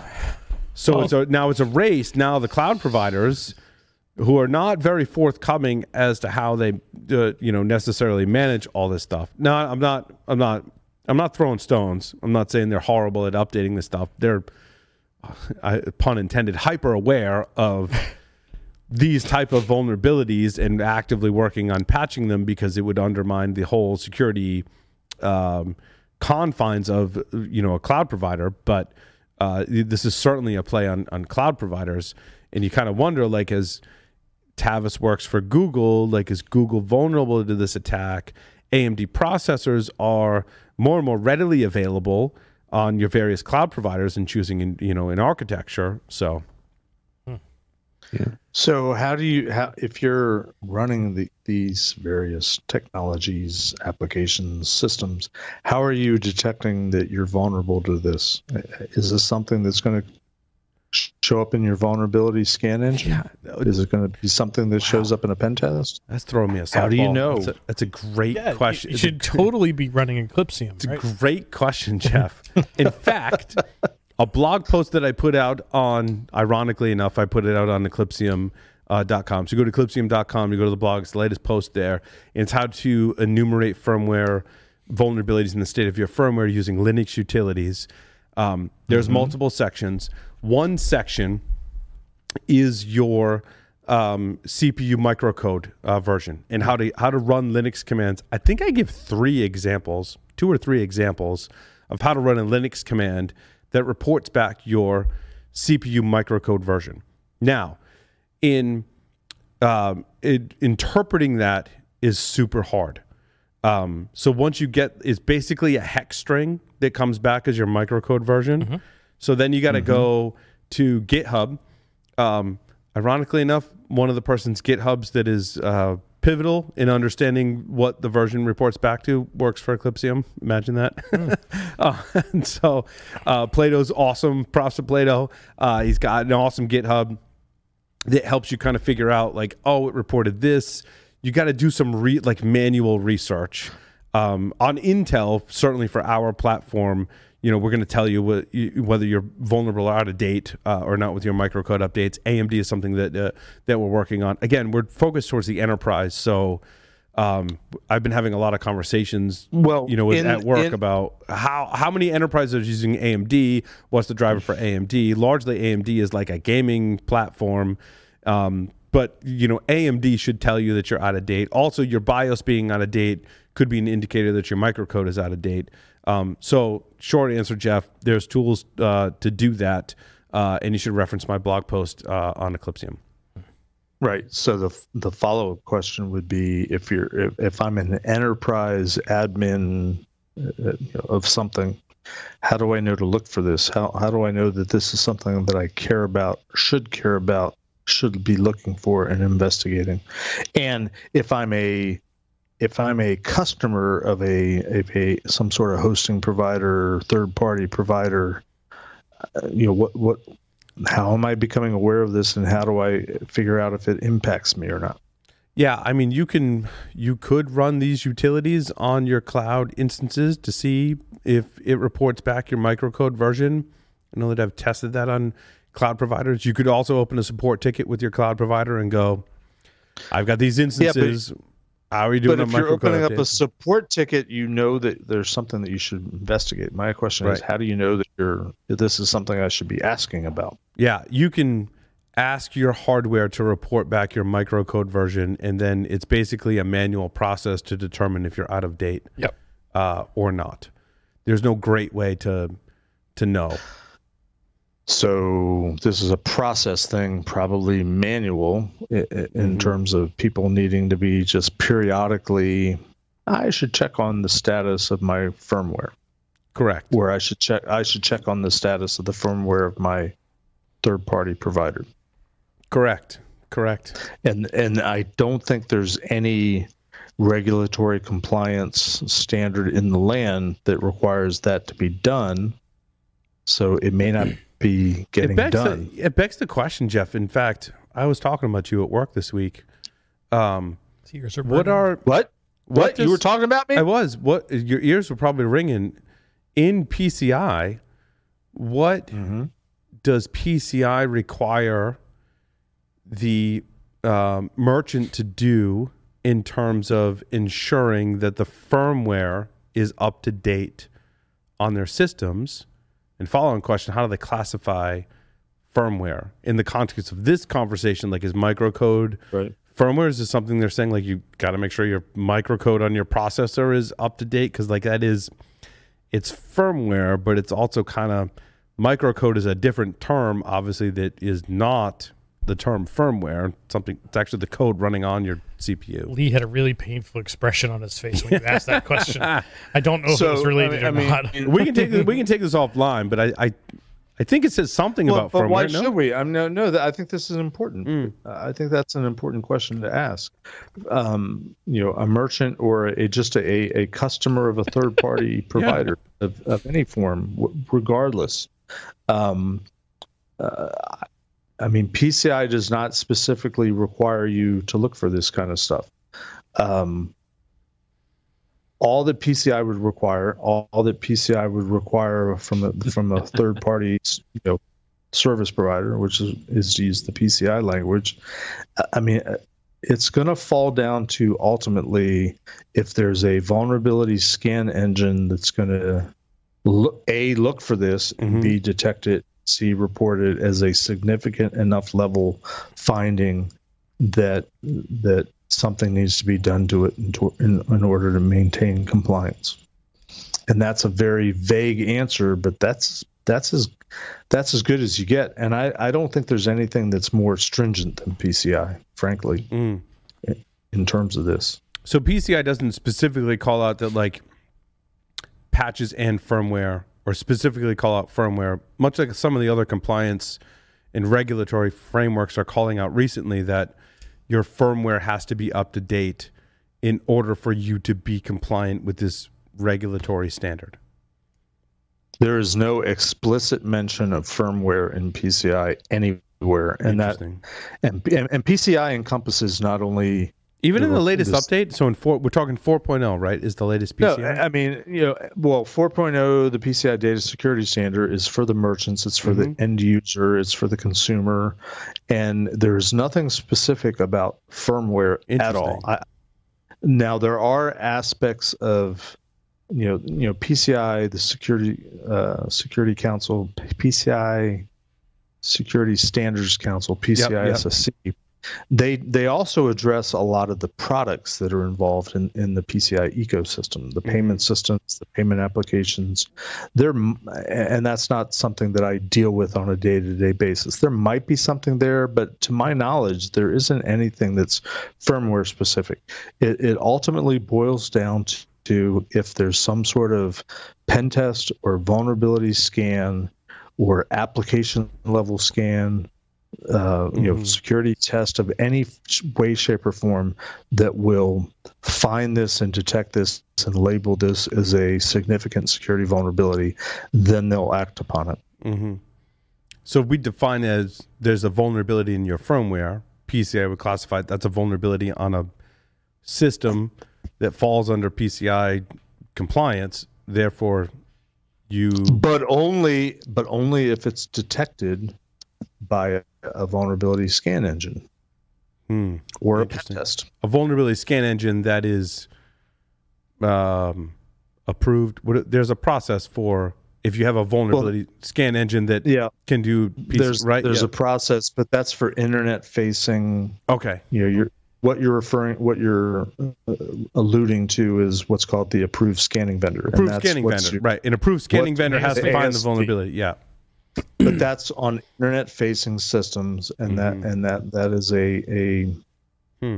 uh, that's different from like internal vulnerability scans network scans Right. infrastructure scans anything like that um that you know if it's not something that a vulnerability scan engine is going to look for it's probably not you know i'm talking just firmware in general it's probably not going to be detected in the in the pci ecosystem So if your all. U your U EFI BIOS firmware is out of date, you're still PCI compliant. unless unless it's a finding on a scan yes hmm, Interesting. absolutely Hey, there's a but market. how many There's a market. how many there. There's a market scan right how many scan engines are are are you know in their default configurations which which is what most people use are looking for firmware Yeah, there would have to be an authenticated scan. now it- i yeah. will say this uh you know that might change because version 4 pci uh is is coming and it, it, it Okay, so it's still it- coming. I thought it was. It's it not. will be effective I wanted to ask it will you be that. effective april and april of next year Okay, so April of of- next year. One of the one of the key changes uh, that you know my company that I work for on, online Mm-hmm. is is is trying to uh, communicate and share with our clients and prospects. One of the, the significant changes is that the the the internal vulnerability scanning in particular is now going to be required to be a credentialed scan. okay. So maybe credentialed scan, maybe that's going to dig in, you know, have some checks looking for firmware. Okay. I was hopeful that PCI four would d- start Uh, Then, addressing then this. it yeah. then it would be addressed. Right. But from an internet facing perspective, it's it's typically you know what's your exposure on the internet, what what can people see from the internet, which typically isn't firmware. Um, right. I think it should be, but we can debate. Yeah, that. but but how do you you can debate it, but how do you do that? What kind of I mean, you and I worked for a vulnerability.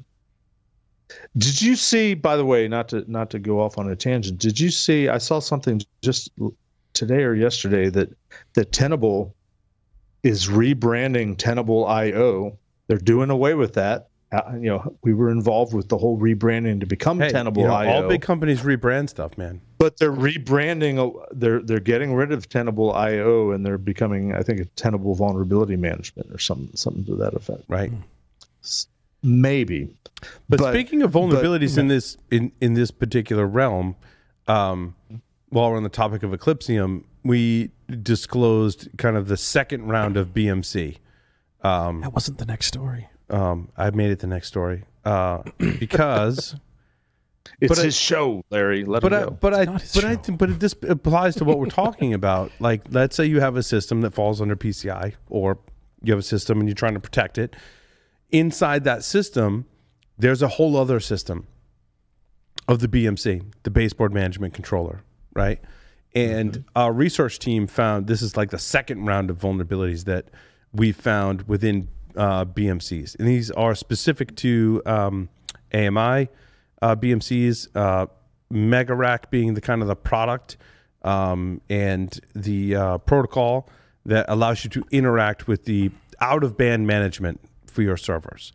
And so basically, if you combine all these vulnerabilities together, the previous round and this round, um, you can specify to the BMC that no authentication is an option, which is just astonishing, right? So you can interact with it. So, like on the BMC, it there's the operating system and the regular uh, hardware, and then there's the it's basically an IoT device inside of your server that operates independently, and you can interact with that from the operating system side. And if you do, it says, well, no authentication is required because you're on the operating system side. Um, if you interact with that from the the network interface card, right, the NIC on the BMC, it says, well, you need to provide authentication. You can essentially lie and say, no, I'm come from the operating system. Totally fine. Coupled with that vulnerability is another vulnerability where you can basically execute arbitrary code. That's a 50,000 foot version. You can go read our, our research report. So Yeah. I, I do have a question related Yeah. to that, Paul, real quickly. Um, in the old days, out of band was, you know, typically uh, modem access. Yeah, it's, it's kind of similar. What what is out of band access in 2023? Typically, Yeah. So out of band is this hardware and software that's very tightly coupled to the rest of the physical hardware on the system that allows you to access the rest of the system um, over Ethernet, essentially, Jeff. Right. So rather than a modem okay. where you would like dial in and, and gain, like I So remember it's, having. it's, a, it's, a different protocol. It's it's yeah, it's port? essentially like uh, we used to have a system that was like hardwired into all of our Sun microsystems. Remember that? Where if you dialed into that, you could then over a serial connection physically access a, a console on all of your systems. Right? It's Oh, did essentially you have that. the cable, the special cables are that, there that serial the- connections to the cloud? Uh, no, no, no. So cloud providers would have a BMC chip inside of the bare metal that's providing your virtual machines or whatever or, or instances that you're spinning up, right? And so instead of a modem, it's basically Ethernet uh, that's connected. And But- that's how cloud, so cloud in cloud providers. That's how cloud providers are managing the hardware that's providing all of the world their virtual instances. But it's essentially a a different communication protocol. Yeah, a it's a, a on separate. a different port. it's a computer inside your computer that communicates over the the network Ethernet um, to provide you out of band management, separate from the Ethernet or whatever connectivity you have. Right. Okay. It's it's think of it as a board with its own Ethernet port that's that's then wired into the backplane of the computer to manage it. Correct. It's a com- it's a computer and it's on a network, but it's separate from the chassis it's controlling. Now, what's so interesting is, is is it an Go overreach? I, I'm sorry. I'm just trying to uh, I'm trying to understand it. Um, uh, Mhm. no, private this is network. good. No, this is good.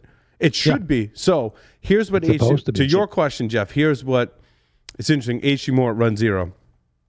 So uh, multiple news outlets are covering our research, right? And this is the second round Mm-hmm. of research where we public like publicize heinous vulnerabilities.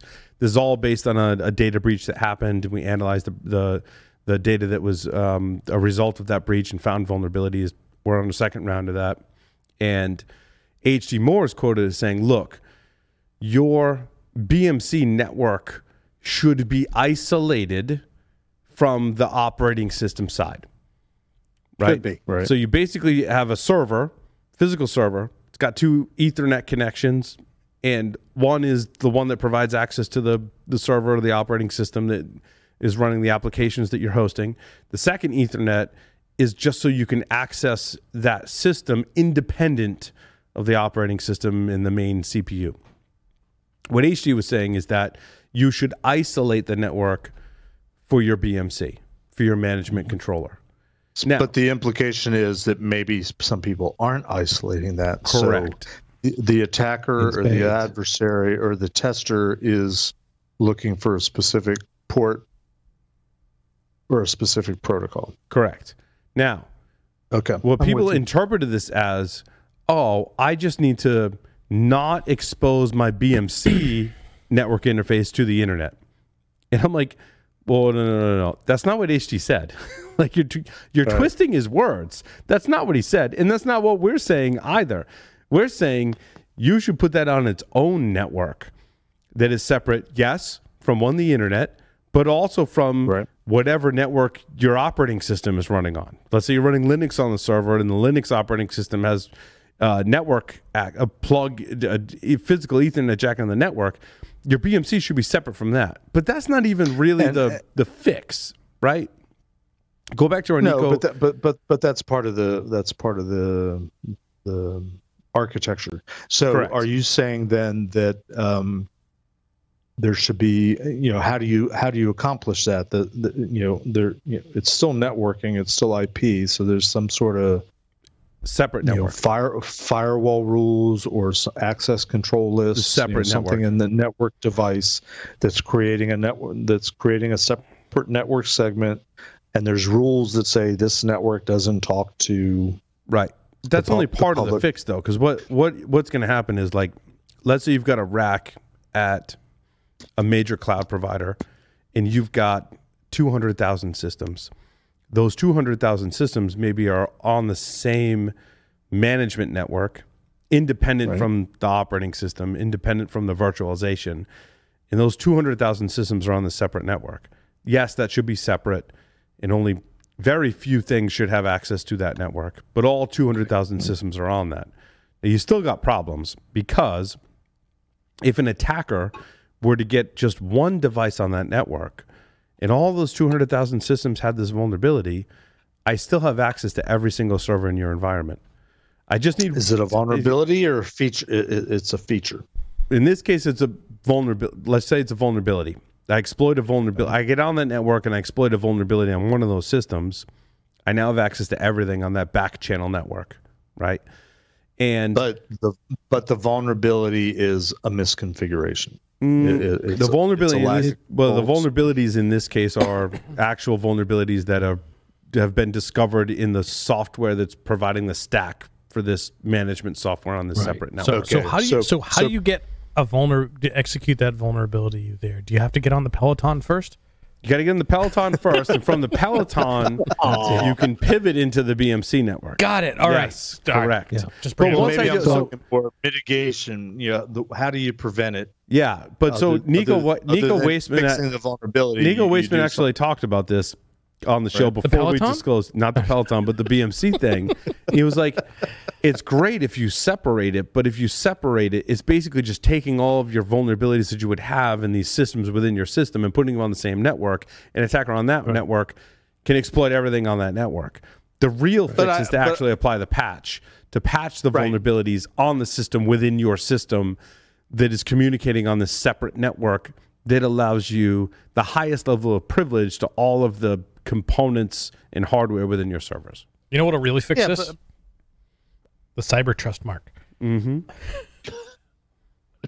All right, let's do it. That too. So that too. Paul, what So- I'm hearing you saying though, i- and this and this goes back to the early days of the what we you know before it was cyber, it was internet security. Yes. You know, the idea that you have this you have this barrier of protection The DMZ. internally, It's a DMZ. whether uh, Yeah. DMZ Yeah. or whatever, Yeah. but you know, your internal network is protected by network and access controls because Yes. you can't you can't or don't necessarily need to fix all the vulnerabilities that are flying around internally. Right. What I'm saying So is you should one- segment you should segment this into what you're talking about, Jeff, and you have to apply the patches to like assume breach and go if someone gets on this network, like the vulnerabilities are still there, even if I segment it. The worst case is to not segment and just hang it out there on the internet for anyone to access, which it is, and some people do. But we're saying bad. the same thing. I mean, you're calling it segmentation. I'm calling it access control Yeah, firewall yeah, rules. sure. Right. Essentially, you're you're isolating, Isolating, the yes. environment that has the vulnerable protocols, Well, the vulnerable BMC, Correct. and you're trying to uh, you're trying to make it so people from the outside can't get to it. Correct. Right. well, and Correct. Right. actually, it's, But it's that- independent. Lee? It's independent of whether it's vulnerable or not, Jeff. Whether well, unless you want to throw in misconfigurations on the category. Of Yeah, if I vulnerability. set a stupid password on But- and people can log in, yeah, yeah, yeah. And 'Cause I, if you look and at I the bottom do of absolutely article, that- consider misconfiguration to be a, a, a, a, A vulnerability. Right. Vulnerability by definition is a weakness, and that can be anything, anywhere. Speaking Right. of misconfigurations and stupid passwords, the cyber trust mark. Mm-hmm. Yeah, let's go to the cyber trust mark. No, I, Let's do that. we belabored this point. Yeah. Oh, So this is but this is saying monkey. like if you sell an IoT device, yes. in so the so this is this is um out of the uh the recent executive order fourteen twenty eight something. I can't Fourteen oh remember. two eight. Yeah. but it's very similar to the healthcare um, uh, and FDA regulations that say we're not going to approve this device if it's Nope. vulnerable. Nope. Nope. In that No, nope. no, not even close. not really. Not even close. This is This saying, is a voluntary program for IoT manufacturers to participate in to have their device undergo some testing to verify they're not doing something stupid, in which they will be given the opportunity to place a registered trademark on their packaging Uh-huh. to say that they have uh, undergone through the cyber uh, the cyber trust mark program and that they have a relative security score of seven. Something. yeah. Right. And, And- the QR code. Is that And- score based on the, the presence of the vulnerability or the, the ability to access or reach the system that might have the vulnerability? That's a great question because NIST has not defined that yet. They They haven't will. finalized they, They will. They will. NIST They is good. NIST is good, and they will. But what this means, I just want to play this out. Yep. Like, let's get my crystal ball. I'm on Amazon. I'm shopping. I want a new camera Yep. for my home network, Yep. You know what? I I want to do secure uh, uh, internet connected security camera. internet connected security camera, because I want to monitor my front porch. Yep. And I get a whole bunch of options in Yep. Amazon. First page. On the first page, one of these devices, let's say, has this stamp that Yep, says Cyber Trust and mark. the QR Cyber- code. and and a QR code that That says Cyber good. Trust Mark. Yep. And I've got a Cyber Trust Mark and I've got a score of 8.9. Wait, wait, wait, stop, stop, stop, stop, stop, stop. There's an important piece. That QR code is actually an important piece because it's supposed to be a continuing program. It's not that you get a score of. It's a continuing score. whatever. Yep, which is good. We've talked Yep. about this before.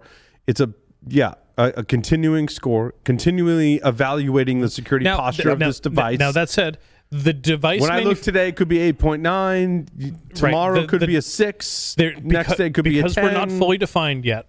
That the it, it is likely going to be a sticker or something that you Mm-hmm. can change because the day that they the scan is run, Mm-hmm. you may get a nine. But what happens if a couple of weeks from now it's an eight, or you got an eight and yeah, but now I it's an- bought it, and now it's a nine? But I bought it, the sticker said it was a 9. And then Right. So they, they may they may not now- they may not include the actual score at all. It may may be have to go to the cyber trust mark and then the QR code. Okay, so I go to Amazon. Let me Yeah. play this out again, Yeah. knowing what you guys just told me. Yeah. I go to Amazon. I'm going to buy the camera. I Yep. get you know 15 of them in the first page. In the first three results, because hopefully Amazon prioritizes the Yep. cyber. What do you call it? Cyber, Cyber trust trust mark. Trust mark. The ones with the cyber trust mark come at the top. There's two of them that have a cyber trust mark. I pick the cheaper one. Yep. Because I'm shopping on price.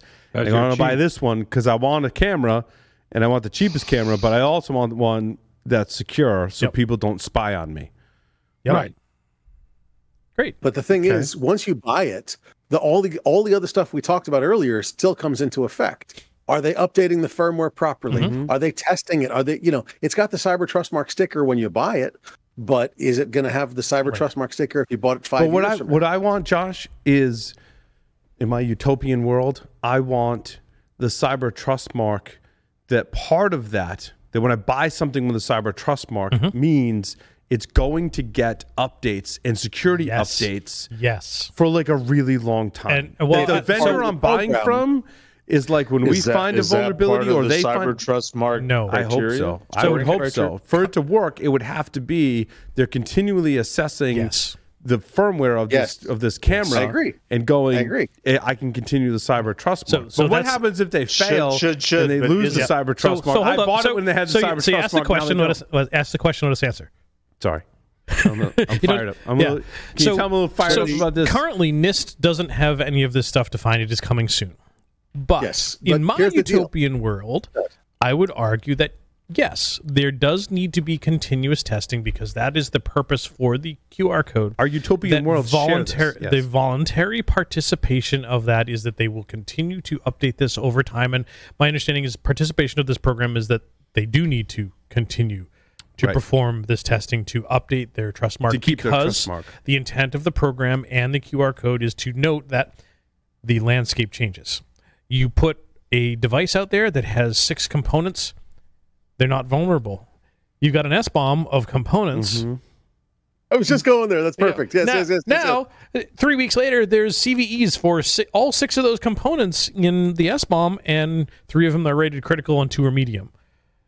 Do now your score it? changes. But when now I your score it, changes. It was it was certified, I and I Jeff. assumed that Oh, I it's- didn't have to oh, do it's anything. still certified. It just now has a lower score. Do I get notified yeah, as a consumer? but? I've already that- purchased it and implemented it, so I don't care. I'm not looking for it. Mm. But I'm the good. Is it I'm a good. notification? We don't know. We don't is know. it an SBOM style system where you know as, it- it's continuously tested and where uh, style style, possibly, style. possibly. where where where, where it's No way. continually tested, and then if you have a critical or a high or whatever you set your threshold at, you get notified when you register the product. Oh my goodness, wouldn't that work nicely? We can But have I- but I think Well, I, can, I can but I think this- that. I, I, I never have to register the product. So, But I think this I only works. But this only works, I think, if I buy the product when it's CyberTrust certified, Mm-hmm. and I know that in the background there's a process Yeah, that when then- new vulnerabilities are discovered, they're obligated to um, fix those vulnerabilities and push software updates to me, and I apply them. So, like, I'm buying and- this and- not because and that's- it's and that's secure. the- kinda- that's I'm buying it because it's secure the day I buy it, but I'm buying it also because There's a commitment there's to security higher, over time. a higher degree of confidence that moving forward, and I think- it's going to be secure. Yeah, and Josh, Yeah. I think you and I are both of the opinion that yeah, that is the intent of the Yeah. program is that yes. there will be ongoing intent. Mm. Now, this really Yeah, has some this is- interesting this is rem- connotations. But This is reminding me very much of the old uh, C2 certification program that NSA had, where I remember, I don't know what year it was, late 90s, early 2000s, where Windows NT achieved C2 certification. So it was a certified secure operating system. The small print was the certifications this is windows nt the certification only applies if it's in standalone mode as soon as you plug it into a network every you know all bets are off you didn't And- achieve this. and certification this is- and this and what is- was the purpose of windows nt to be networked. networking Yep. So this is this is definitely some ongoing evolution with NIST. They're still working Yeah. on the definitions of what this is going to be. I think it's interesting. So, I, I, Josh, I'm bear with me one second here. Uh, I just I just had doing a, I just had a great conversation on Monday with uh, Eric Greenwald of the Internet of uh, Internet of Threats podcast, sponsored by Finite State, um, where we talked about the cyber trust mark. Um, and one of the things that I brought up and the question that I had for Eric was, which he's like, I don't ever get questions. I'm always the one asking questions. Was this thing is being managed by the FCC? Mm-hmm. That's kind of weird. Mm-hmm. And his argument was, go listen to the podcast, anyways. Uh, His argument was is that it does sort of make sense for the FCC to be managing this program in conjunction with NIST, in that it would probably fall better under CISA. But CISA doesn't want to be that type of organization. No, no, they don't. So the next one down the chain is the They don't want to be the. Yeah, but they don't want to. CISA doesn't want to be the stick. They want to be the. We recommend They you wanna do be the ball. Yeah. Ex- yes. Right. Yes. Exactly. Yeah. pretty They sure wanna this set is all standards. addressed in the orange book Yeah. just saying Yeah, Josh. Josh, go ahead. They, the CISA wants to set the standards and write the standards, and they, They they, wanna to be sort of. They don't want to enforce it per se. It's not their. They don't feel like they're policemen, and uh, Yep. No, uh, they're they, they they they don't want to be the sanction side. Right. So who can be the sanction side? Well, the FCC is not a bad choice. they already have their sanction people in place. Anything that communicates to anything else wirelessly, uh, or, or even over wires, you can you can Yeah, with the cable, Justify cable that. industry and yep. exactly you can justify that under the FCC. I actually would think that's not a bad place to do the sanctions from. But my thing is, who, And- who manages the communications when something falls out of spec? That it's Ah, no so that's going to have to be a requirement of Yeah, cyber trust mark. Yeah, I agree. that a manufacturer, has uh, to manage manufacturer, that. com- distributor, whatever. the user needs to be notified when something is no longer secure. Hundred percent, hundred percent. Absolutely agreed with you. What you But do, but what you do after process. what you do after that point is really the that's the rub. Like, you know, your family and friends that buy a, a secure camera because it has the cyber whatever Trust mark. s- cyber cyber trust mark stamp on it, and a year or two later, it goes, oh, no longer a cyber trust mark. The the action and the responsibility falls on the on the user to go. Well, what I wanna need to see- take that out of Lee. You're you're you're you're gyrating, right? You're agreeing with me, right? At the It's Elvis? the user then has to take it Yeah. take an action at that point. How do we compel the What user I'd to take like an to action? Lee? see, what I'd like to see is see, see Cyber Trust Mark come with a mandate. I said Lee, not Josh, but Three year period. But anyway, No. Lee, go ahead. So, so what I'm, we're, what we're dancing around. Part of it is is is, is consumer education, and we have to teach people to Yes. read for the cyber trust mark, right? To not buy to buy the product that's got the the good mark on it.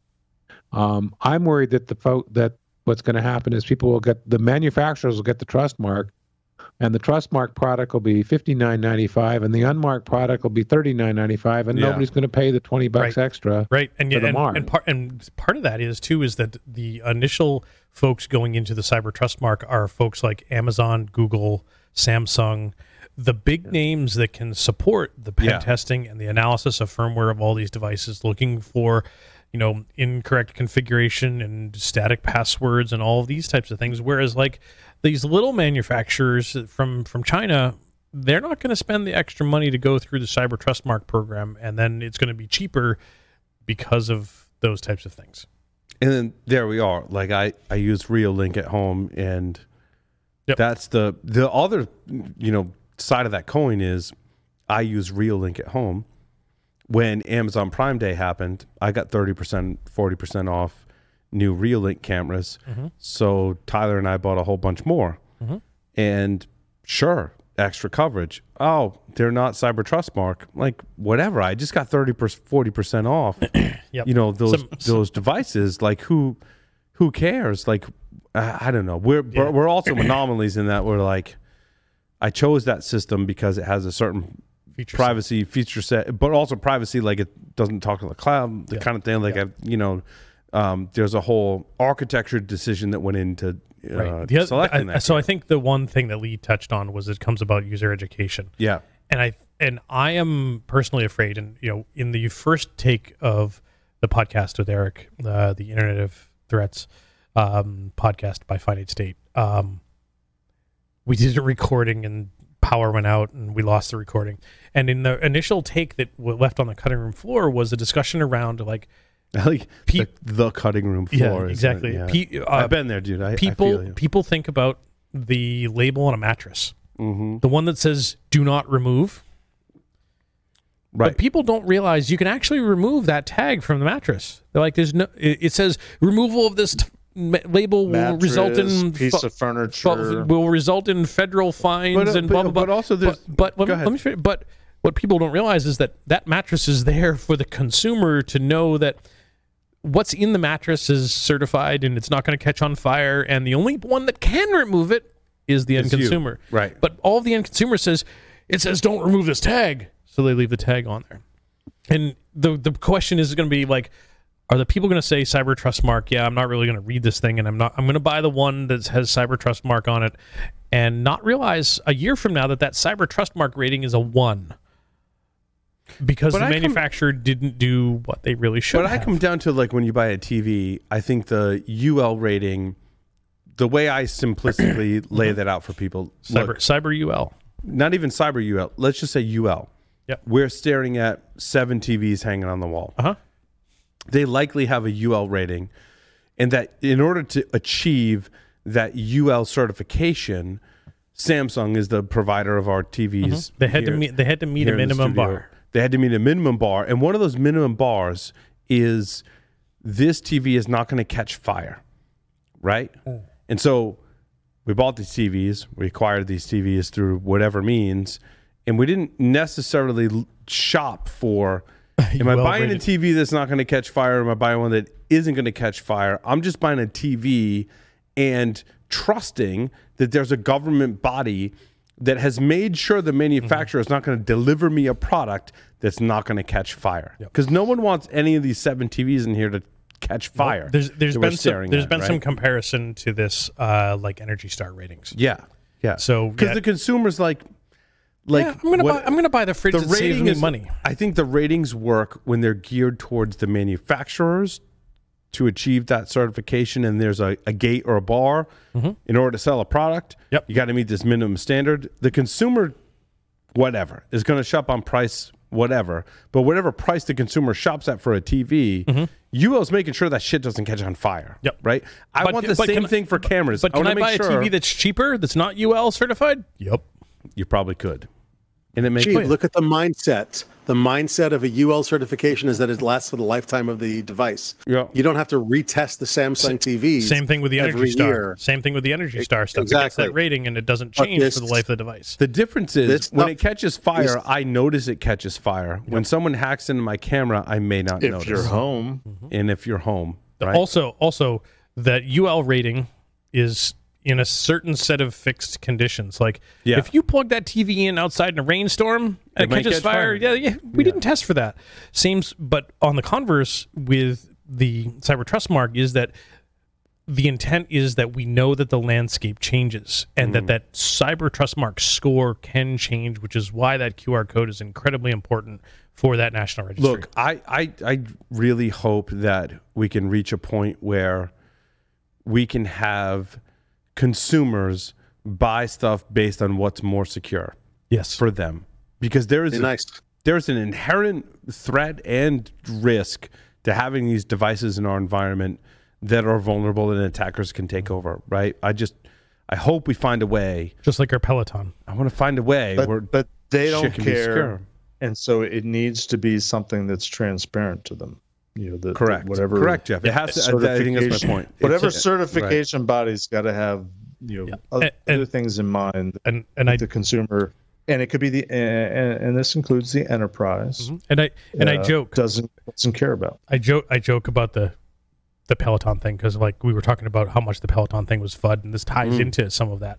Um, the initial stab by NIST, uh, FCC, and this program is to target um, high risk devices such as consumer routers, Wi-Fi access points, and industrial control system devices. Mm, And and Peloton.